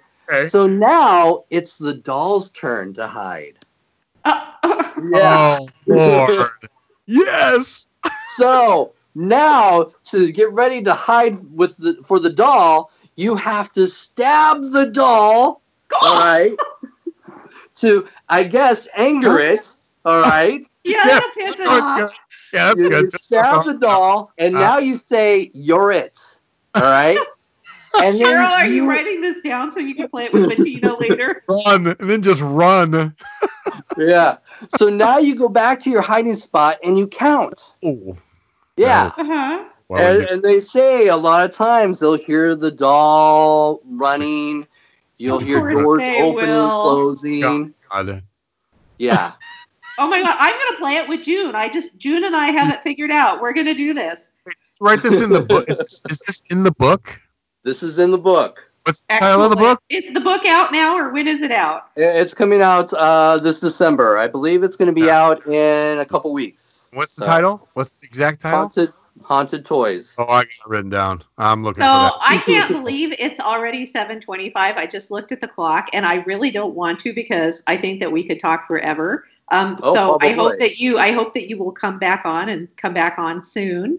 Yeah. Um, but we are now at the part of the show that we like to call shameless self promotion corner, where you can shamelessly self promote and let people know where they can find your books and find you and all of that.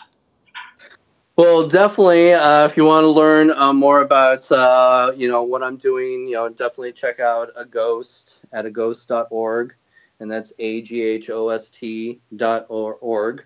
And of course, uh, you can also find me at Spooked in Seattle at spookedinseattle.com. Um, and then uh, check out my books. I have uh, Spooked in Seattle. I have Ghostology 101. I have um, Tacoma's Haunted History. And then, of course, coming out uh, this December is My Haunted Journal and Haunted Toys. Oh, Ross, uh, seriously, uh, I'll have Cheryl get back in touch soon um, after she and I play the game with Bettina. I'm going to do that game. yeah, yeah. but and I because I hope you'll come back on soon. It's just been fascinating Definitely. having you here. Sorry it took so long to get you on the show, and have a happy holiday. You too. Thank you Thanks for a lot. having me. Thank you. Good night, Good night. Cheryl. Are you gonna play it? Yeah, let's do it, Cheryl. Can we? Can we? Oh, your mic's on. I said, "Are Can you we- kidding me?" No. Let's use Bettina. Let's use Bettina for the doll. I And, dare do that. Bettina's so no, because who and wants to cute. stab Bettina? No. all right, I we'll just get a different doll. We'll get a different doll. No doll. Chuck, hey, I hear. Is that a volunteer? Are you volunteering? You have a few dolls, Chuck. Wait, to be I'll a do it. Oh, I'm give do- this doll. As soon as that book comes out, I am going to actually try what that. I'm trying that. Yes, I am. I will right, film ready? it. and I will try it. Videotape Okay. it so we can hear the doll chasing you. Here we go. I'm And, gonna and crying in the closet, his- yeah, wetting myself. that's the best part. so, um, do we need to take a break before we go to our correspondence reports? yes, please. All right. So, guys, here's what's going to happen. We have three, three, correspondence reports. Trace, Trace. Three correspondence reports coming up after the break, um, and before we get our four weeks off. So stick around. You're listening to Paranormal Underground Radio in the dark here on MixLR. We'll be right back. Hi, this is Cheryl Knight, editor for Paranormal Underground magazine. And I'm Chad Wilson, Paranormal Underground Magazine's publisher. Every month, Paranormal Underground Magazine explores the unexplained by examining topics that range from haunted sites to ufology to cryptozoology. We also spotlight investigators and researchers who continue to pave the way in a field that seeks to answer some of life's most complex questions.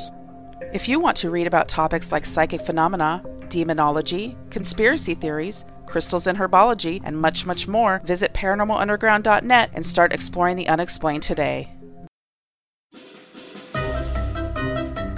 Hey everyone, if you can't get enough of Paranormal Underground, then I've got good news for you. We're on social media.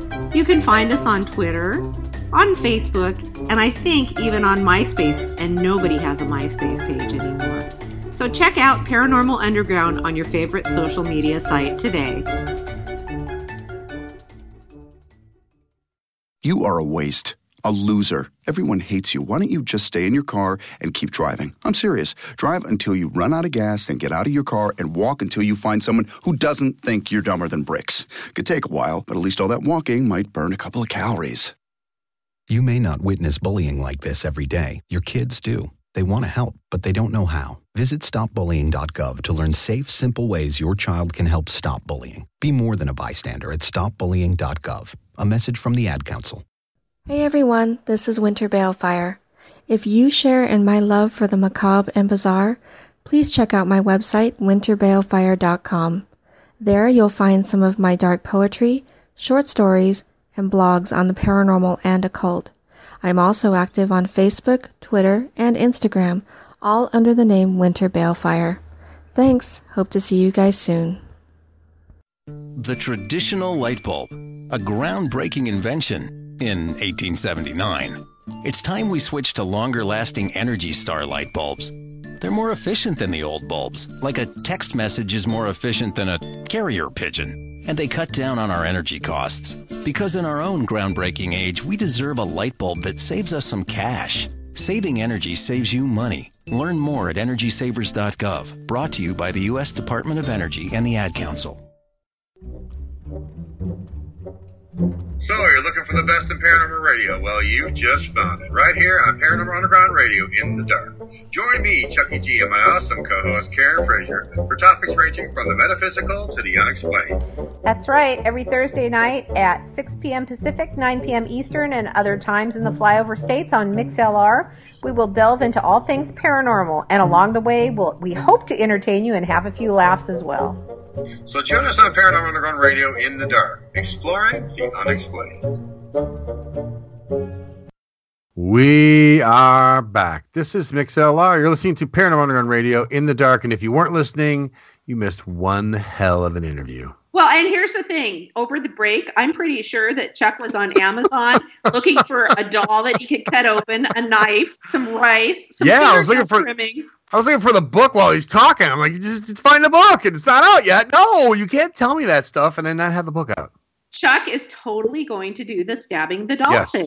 I am. I'm going to film it. I'm going to do it, and then I'm going to tell everybody about it. I am. And so what seriously. Cheryl and I asked is that Chuck films his final goodbye and lets us know he's going to do it so that when he's dead we can explain what happened and he can and we can play his goodbye for our, our listeners Did you notice, like, she didn't say, and if he dies, she just said, when he's dead.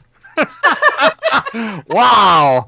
You're pretty positive about that, huh? Dun, dun, dun, children, dun. children play this game i'm sure it will be per- i think i think it will be just fine basically what i want is for you to film or to you for you to record your screams and sobs yeah let. I don't want to go out of here till the footsteps everywhere. your tears they're Did you so see- delicious You're gonna be famous, Chuck. Did you see what Chad said in the I chat know he said the next found footage sensation. Oh. yeah.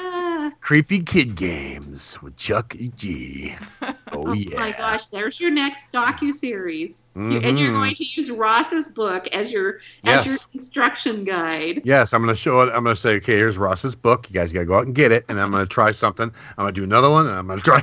I am. I'm going to try some of these and see what happens. Heck yeah. Heck yeah. All right, sweet. Oh. And yeah, you just need somebody to film it. That's all I'm saying. Yes, I do. Yeah, I have to get someone that's brave enough to, you know, hang with me while I'm doing it. Set it on a tripod. I mean, it sounds like I other could. than running and hiding, or you know what you need? A GoPro. You put the GoPro on your head, Ooh, and then you're filming everything from your point of view. Oh, point of view perspective. That's good. Ah. Well, we have to have so, like a wide angle of something in case the doll starts running around. and We want to catch it. Versus Oh we yeah, that's just- that. I mean, is is there looking at the- any reason to do it other than to see the Oh. doll running around? Yeah, you see, like his little head up right into the, the right into the camera. you need to get a doll that looks like Chucky. Oh, Chucky playing with Chucky. yeah, that's what I need. Not only is it gonna be scary enough, I got to make it look creepy too. That's why I have two new dolls. I have one that's um, uh, it's called a Willy something. I can't remember the name of it, but it's they look like it looks like a ventriloquist doll, but it's not, and it's really old and it's really really creepy. Cool. Mm. All right. So Jim says what you need is you need your own GoPro, and then you need a GoPro a GoPro pointing behind you. I mean, so basically a GoPro pointing that's filming your butt. You need like one of those, you know, like the the camera setups that they would have on Destination Truth. Yeah. So when they would walk, it, were walking, it would actually look like they were just standing in place, pretending to walk. Or something. Well, okay, this- so do we have our correspondence segments loaded we- up? Yes, we're ready to go. Okay, all right. So we got um tonight we have three, count them three correspondents. We have Bob Fountain, bless his little heart, live from the Bob Mackeys. We have Andy and Steve live from Liege Chapel. That's a creepy place. And then Crystal and Manny uh, are doing news and ET conspiracy and doomsday plane sighting. So all together, you have like a, what, like twenty five minutes of glorious listening. So whenever you're ready, Cheryl, you can roll it. This is Bob Fountain Spectral Tech and correspondent for Paranormal Underground Radio. And uh, we're doing a uh, investigation here tonight at a place called Bob Mackey's. It's been said that it's the most haunted place in America, or the universe, or whatever. You know, every place you go, it's going to be the most haunted. But anyway, we got a, a team of diverse investigators here with us tonight, and one you might have uh, heard her voice every once in a while on the radio show, but I'm going to walk over and see if she'll talk to me right now. And your name is My name is Cheryl. Cheryl. What? Cheryl Knight from Paranormal Underground. The Cheryl Knight's out doing an investigation, and and who's this gentleman next to you? Chad Wilson. Oh, Chad. I usually see him whenever I can see him on uh, on what, was that thing? Uh, Skype. Yeah, Skype. whenever I see Chad on Skype, he's usually sitting back there in some like wizard uniform on his computer. Cheryl, Chad, and one of their friends uh, named uh, Teresa is Teresa West, and I asked her earlier if she was related to Adam West, who would have been Batman, but that wasn't the case. We're sitting here, the four of us, in Bob Mackey's by ourselves for the next five hours, going through a paranormal investigation. And Cheryl, what, what what do you expect to get out of this? Well, I'm really hoping we can capture some um, evidence of paranormal activities. Specifically, I'm going to focus myself with EVPs and uh, still photos, and we're ta- also taking some video and using your handy laser device. So hopefully, we'll get something on video as well. Chad? Uh, this is a place we've been wanting to come to since probably back in 2008, and we never really got a chance, so here we are. Cool. And I just came along because it's going to be fun. that is for sure. Uh, we're just starting the investigation. For those of you who want to find out, do we find anything? Do we get chased out of here? Do we uh, uh, get possessed, like Zak Bagans did? What you're going to have to do is you're going to have to start listening to Paranormal Underground radio to find out, because we're not telling you anything unless you come back a week or two. We'll we'll just dribble it out bits and pieces here and there, or with two people here that have to be publishers and writers, they could sit there and write an article about it. So just go ahead and buy the magazine. It doesn't cost that much. And then you can find out what's going on firsthand. Otherwise, you're not going to find out anything because we ain't telling you. we did discuss it because Bob Mackey supposedly has demons in it. We were discussing the other day that would it be a good idea to jump out in, in an empty room and yell boo to try to scare the crap out of them. We decided here isn't a good place to try to do that because the one thing you don't want to do is startle a demon. This is uh, the segment for my correspondence. It's probably the last one, but anyway, this is Bob Fountain from Spectral Tech signing off. Goodbye. Hello and welcome to In the Dark with me, Steve Hemingway. And me, Andy Evans. For UK, eh, sorry, for Paranormal Underground. UK correspondence. UK correspondence, that's it. Um, we actually sat, uh, it's freezing, Steve. It's really cold in here. We sat at Lead Chapel uh, in North Yorkshire, and what a wonderful place this this is. Yeah, It's, yeah. It is. You have to be here to. You need a big coat. and uh, we've got a couple of candles going and that, and that's it's giving a bit of heat off, isn't it? But this Yeah. is just, it's 18 foot long, this building, uh, in the middle of a field, uh, and it used to have a surrounding village to it. It was actually built about a thousand years ago. Yeah, yeah, and it's a Um, beautiful place. Yeah. Yeah, if anybody can ever get here, you know, it's it's just well worth coming, isn't it, to have a look at it. It's open 24 hours a day. Yeah, yeah. Uh, but the history about it, we, we actually sat about half a mile from bloodiest battlefield that's ever occurred in British history. Yeah. Uh, Battle of Towton. 30,000 people died, Steve, didn't they? It was just over half of both amounts of troops, weren't it? Yeah. You know. On Palm Sunday. Um, and this is hand-to-hand combat. Yeah. Know, you know, it, it, this is full-on killing each other. This this is what it was. Yeah. it Major. Um, but we're just going to play some EVPs we've recorded over a, a couple of month period yeah. in Lead Chapel, and these are fantastic. Yeah, yeah. I mean, first one, Steve, we just set spirit boxes up, recording equipment, Yeah. and uh, this is EVP we're getting through.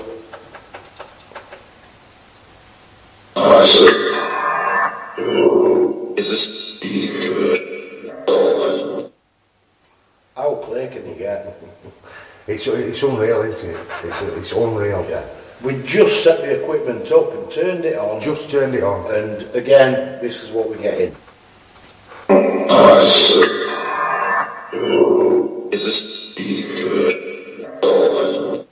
Ask, is the speaker on? Yeah. That It's is. a typical intelligent response. These are totally un- unedited, Steve. Yeah. These. Yeah. I mean, we, we recorded probably about five hours, didn't we? Yeah. On on on day. Yeah. Uh, so these are just clips Yeah. that we've t- taken out and just just given to you. Yeah. Well, when we went here, we, we, we purposely kept away from researching it before we'd actually been, didn't we? Yeah. So what we've got coming up as well corresponds with Yeah. actual research. I mean, we, yeah, we didn't know much about Lead Chapel. We knew it was connected to Battle of Towton. Yeah. Um, but that's just about it. Yeah. We didn't, we didn't know much of its history. Um, and next one, the, again, unbelievable. Yeah. He's dead. Yes. Cold. He's dead. Yes, it's cold. Inside chapel, there's, there's a four graves. Three. There's three graves as you, as you walk to altar. You have to actually walk on, on I was up They're in actually part of the floor, aren't they, in front of the altar? Yeah. Uh, two of them are actually, I don't think was four, Steve. You're right, there is four. Yeah. Uh, two of them are actual knights from the Crusades, Yeah. Crusaders. Uh, one's Scargill, is it? one of Scargill families, one of daughters, and one's a priest. A priest. from actual time of that battle. Yeah. Who, who were resident in that church at that battle. Yeah. And strange thing is, when we recorded this, we got the spirit box on one of the graves. Yeah. On one one of the, the stones. Yeah. Uh, but just listen again. Cold. He's dead. Yes, he's cold. He's dead. Yeah. Yes, he's cold. Yeah. It's, these are so clear. Yeah. Very much so. I mean, we've spent years and years now doing EVPs. Yeah. Because we don't specialise now, Steve, in EVPs. I was never a real big believer in EVPs. No, you weren't at when we first I met. was more for, I want, it, it needs to be there in front of me, let's, you know, all that. But more and more now, when you pull EVPs apart and start stripping them back, there's things on there that you just, you, you, or you've not heard it with your own ears. No, you haven't, no. You know, Oh, you're more sensationalist. You wanted photograph, didn't Yeah, you? yeah. I feel like everybody does when they first start talking. course you do. Oh, I want, I want that big demon picture. That's, that's what I want. We're you not know, going to but give it, Steve, it's not going to happen. You know, yeah. How many photographs have we taken? Thousands and We have thousands. a good few. Yeah, yeah. but Uh, after all, thousands and thousands, it's a very small percentage, is, it? yeah. Whereas EVPs, we've, we've, we've tried doing EVPs at side of roadsides, we've, we've done them everywhere, just to see what picks up and where, because everything's not allocated to a specific haunted place, is No, it? You know? Um, I mean, next one, it's just a one, one, one word. Yeah. But when we go back and research it, Yeah. it makes sense. Yeah. Um, so just listen to this. Poisonous. And again, Poisonous. it's poisonous. Poisonous, poisonous. An interesting thing is that uh, I think what it Lancastrians that there's a, a, a river that runs outside of Lead Chapel, Cockbeck. Cockbeck, uh, and Lancastrians actually poisoned this with, with rotten animals and, and, and all that kind of stuff. About two weeks before battle. And that killed off this surrounding village that were around this church. Um, so when we get a voice saying, Poisonous. and this came, this EVP actually came about, we were talking about Cockbeck, weren't we? Yeah, yeah. Um, Because they said that also that Cock Beck, it, its its rivers ran red with amounts of blood and slaughter and everything that went in it. Um, interesting though, we, we went on one of the days we went, it was absolutely really heavy rain. Uh, and from hills across the road, it run red. It run red, but it were clay. It were clay that were coming under the road and into, uh, into Yeah, Beck itself. clay seeping but into- you could quite easily at that time have said, it's running red with blood, you know. I mean, another one interesting one here is this one. Alright, I'll pop the water.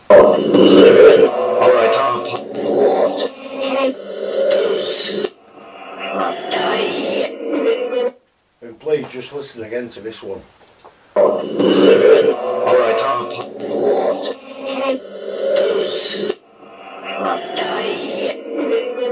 I mean, most of the Lancastrian forces in retreat were being slain, Steve. Yeah. They? I There were no mercy again, Hou- weren't there? House of York were just on a killing spree. Yeah.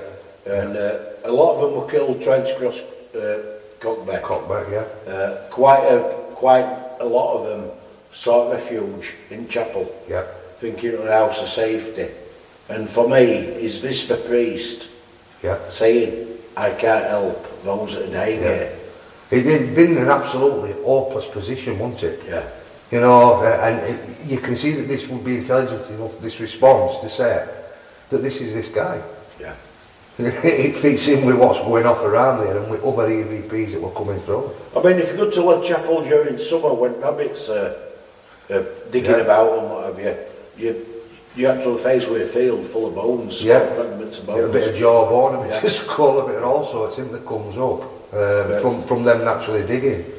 But even on a overhead, if you Google map it and look overhead, you can see indentations in all ground where actual village was. Yeah.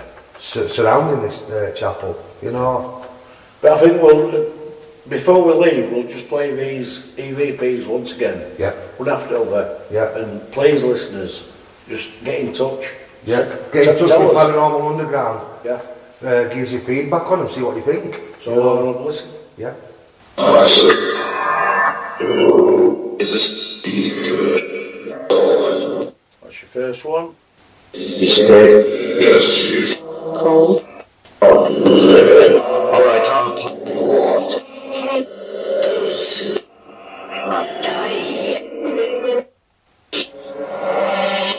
Poisonous. Like I said, Steve, these are the most clear EVPs Yeah. you'll probably ever get. I mean, we, u- we use audacity to obviously take away any bits and bobs of them, but these are running as, as they run, as they were said. Um, they're not sort of chopped together or bits and stuff like that. These are running as they were. And well, obviously we have all the originals if anybody wants to sort of investigate that. you know. We are going to be doing another segment, uh, Black Monk House at Pontefract.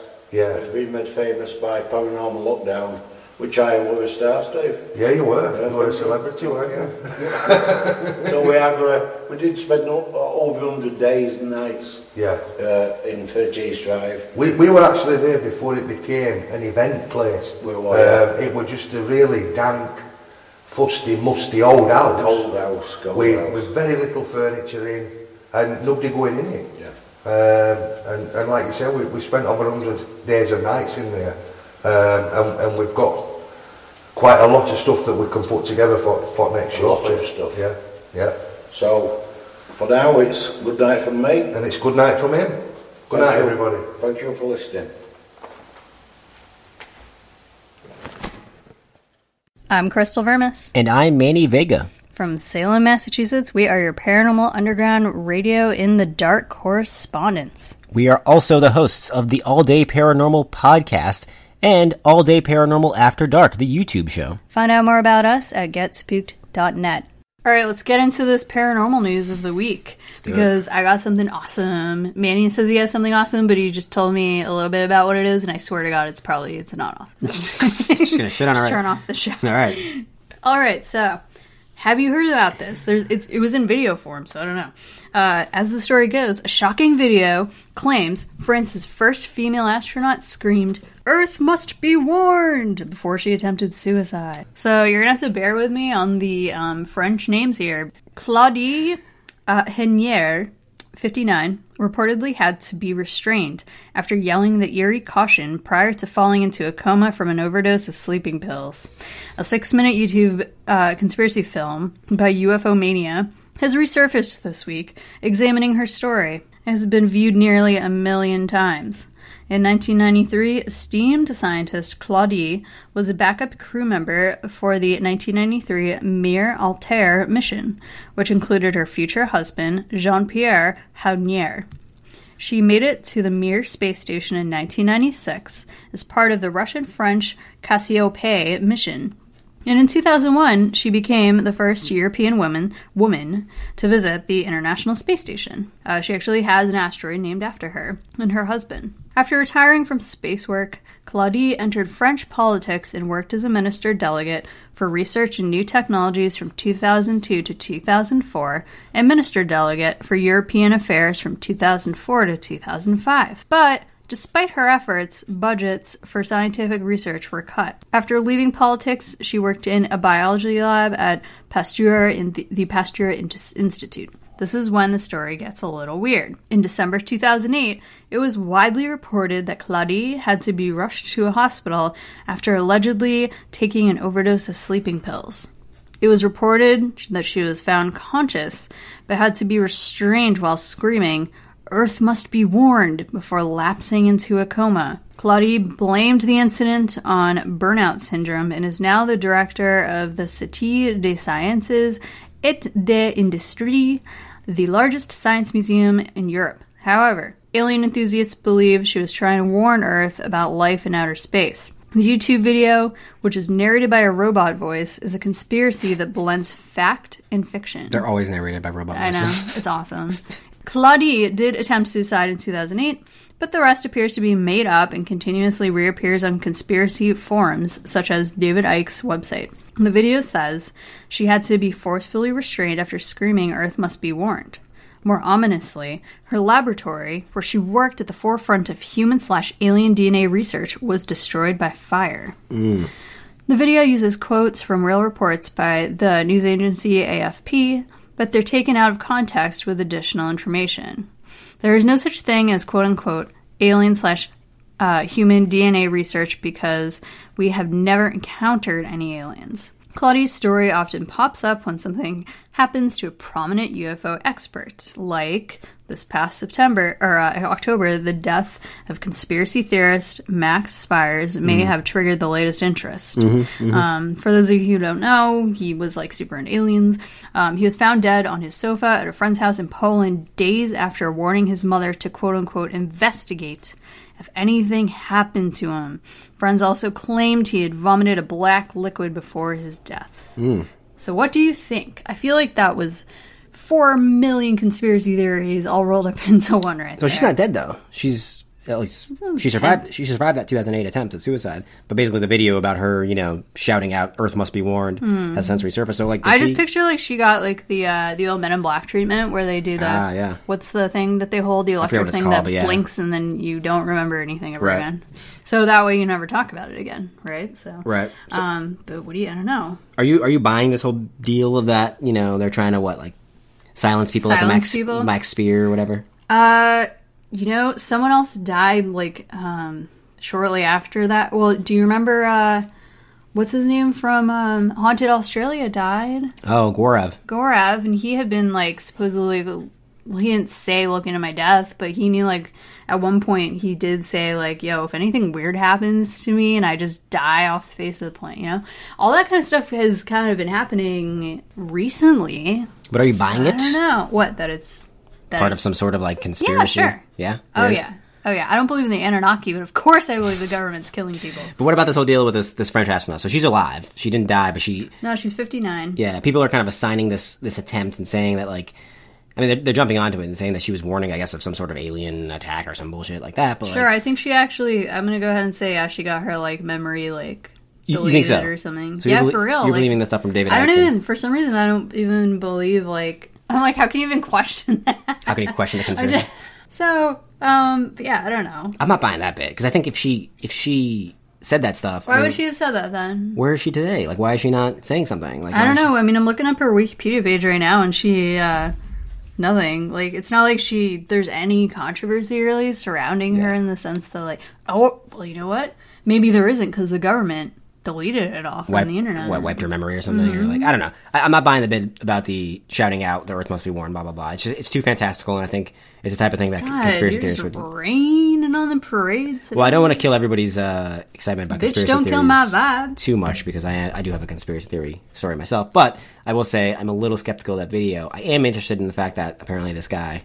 died and, and dropped dead, and, and I don't know. It is it is a weird time, The other story, the Max Spiers one, you mean? Yeah. which we talked about before. Right, yeah. But I mean, um, it It's a little different, you're saying? Or at least not as, like, uh, what is it? I don't want to say extreme, but as, like, compelling. I'm just saying. I'm just saying when you put the robot voice in there, I'm gonna get a little skeptical. When you go anonymous on us. I, I, I need you to not use the robot voice All if right. you're gonna get me to take you seriously. All right, so what's your conspiracy theory for this All right. My conspiracy theory, uh, another one that's been floating around. A lot of conspiracy theories floating around these days. I don't know if you noticed. Uh, this one has to do with a quote unquote doomsday plane that was apparently seen circling around Denver. Do you know what a doomsday plane is? Uh, no. Is this a common thing that I should know? It's actually it's like a legit thing. Oh. So what a doomsday? Wait, is that like the Mothman? the Mothman? Yeah. No, it's a plane. No, like an omen. You know? No, it's not an omen. It's a real plane. It's a, it's a type of plane Does Mothman fly it? like, okay, fine. like Jonny Quest. Yes! Oh my god, don't even get. Guys, don't even get me started on Jonny Quest. It's like my all time favorite show. Yeah. Don't even like. Hanna Barbera classic. Yes! Okay. Okay. Anyway, no, Doomsday Plane is is part. It's like a, a type of plane. Um, I'm actually going to add Jonny Quest to my watch list as we talk okay, about excellent. I'm glad uh, we have Jonny Quest in our future. So, uh, Doomsday planes. Yeah. So there's in the U.S. Air Force they have a, a certain classification of planes uh, that are kind of command and control centers for uh, nuclear missiles. So, that, Mhm. you know, basically, if a nuclear uh, command center on the ground, let's say every U.S. nuclear command center on the ground has been destroyed Yeah. as part of a nuclear war, these planes are equipped with what you need to launch missiles from the air. So, Oh, okay. the generals can be on the plane. Ah, well, so they're a good thing. So they're, yeah, they're they're a good thing, I guess. Good thing. I don't know. You don't want to Well, see you one. You don't want to see one flying. Right, It's a little concerning, and so that's why people Yeah. were very concerned when they saw this fly, this plane flying over Denver. And I'll give you the Right. story. Uh, that's been covered quite a bit, but this story here is from uh, mysteriousuniverse.org. Uh, it says here the strange white plane showed up high over Denver on the morning of November 16th. The clear skies allowed reportedly thousands of people to watch the four-engine plane and its contrails fly in a constant oval pattern for about an hour before flying away. It's a long time. Yeah, and there's actually a video of it flying. I mean, I'll show you just that's like a screenshot of it, but Okay. uh, I can watch the video later. Um, And all this will be in the show show, show notes, of course. yeah, of course. Um, as calls began pouring in to police and the media, the flight was identified by the call sign Iron 99, and its current and past past path uh, were able to be tracked using Flight Radar 24. It showed Iron 99 originating over the west coast at Travis Air Force Base, circling over Denver before leaving and landing at Tinker Air Force Base in Oklahoma. Hmm. Uh, so, what Flight Radar 24 couldn't show was the purpose of Iron 99 or even what type of plane it was.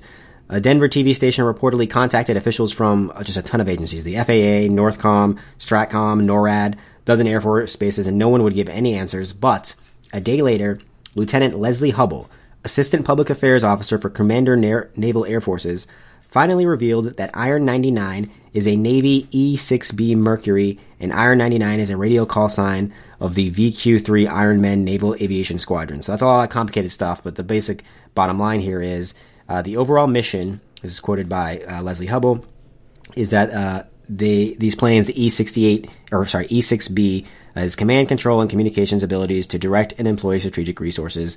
It is, as I said, a doomsday plane that is right. meant to uh, control like nuclear missiles or whatever. So like now everyone's wondering what the hell is there? Well, Donald Trump got, just got elected. Well, so... okay, so you know you got these election tensions going on. You got like you know I, I don't know. That's what I'm thinking. Like okay, so that's like my first guess. What it has right. something to do with Donald Trump? Yeah, well, not not okay, not him specifically, But, but, the I- world is like okay. So from a literal standpoint here, like I have to write. I write about the news for work all the time, and what's happening is like bonehead over here makes a boneheaded decision like five minutes every day, every five minutes Sure, every day. sure. And so, but then you have other things happening. You know, people are reacting. Other world leaders are reacting to things around the world. Right. Who's to say that like they aren't overreacting already? You know. But do you think our own military is now overreacting to statements or to? Yeah, well, because maybe they got a heads up that, you know, I don't know, pick some random country. Uganda's government is. Ah. They've done it. They've pressed a button to launch some kind of initiative that we didn't even know they had. You know, who knows what's going on? Okay, so you're who knows saying who, what's going I see what you're saying. So basically, okay, so I said Air Force earlier. It's actually a naval plane, Right. Uh, but this E6B, which is n- confirmed as a doomsday plane. So yeah, this this whole story here, y- you're basically you're basically your explanation here is that um, this plane was flying over Denver and parts of the Southwest here on purpose because they had received some sort of threat of some kind from a foreign government, Yeah, and they were doing like reconnaissance and trying to like make sure shit was okay. I think like it's for real. What I mean, it, it is for real. Like, it's definitely the right type of plane. The, Yeah, so that's what I mean though. Like I think something happened that we just don't know about. Don't There's so it- much stuff that happens that we don't know about anyway. Yeah, you don't think it was like a practice flight of some kind or some sort of like you know? Normal, I don't. I don't think so. No. You probably practice it somewhere else. They've they've got places. not over an urban center. And actually, Yeah. uh, a little bit I don't interesting. think it's a, yeah. on, on top of all this stuff that goes on, I mean, there's actually I don't know if you ever if you knew this.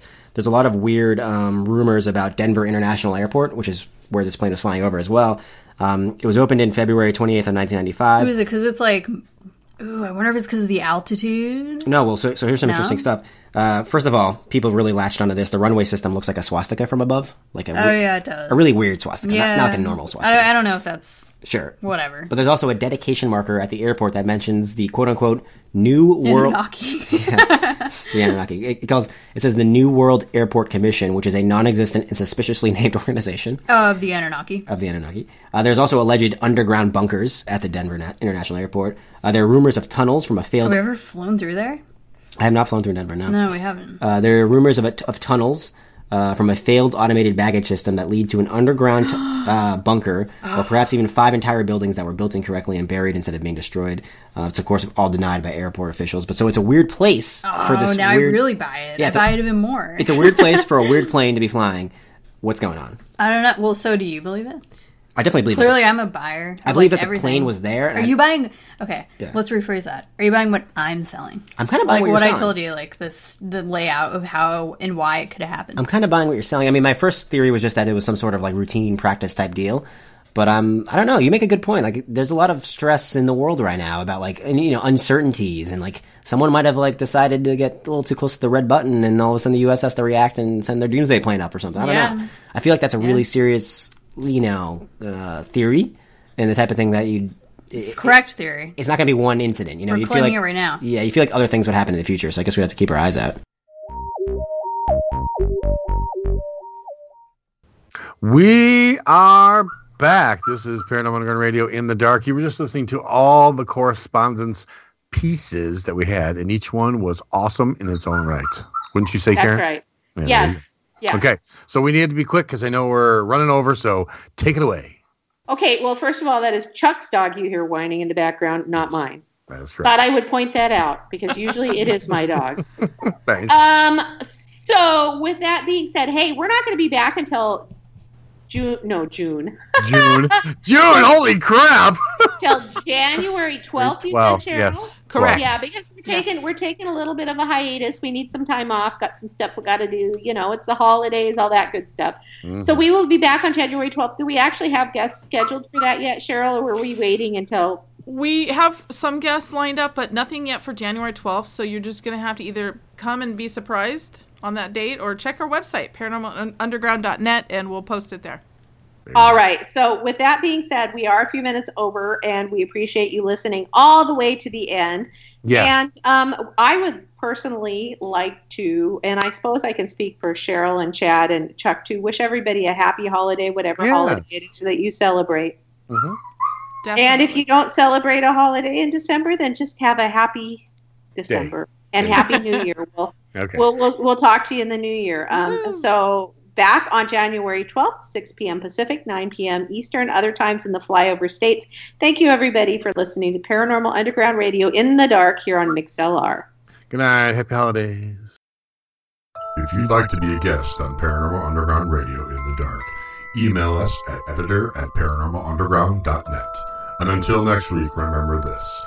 If something looks out of place or doesn't feel quite right, it could just be something paranormal.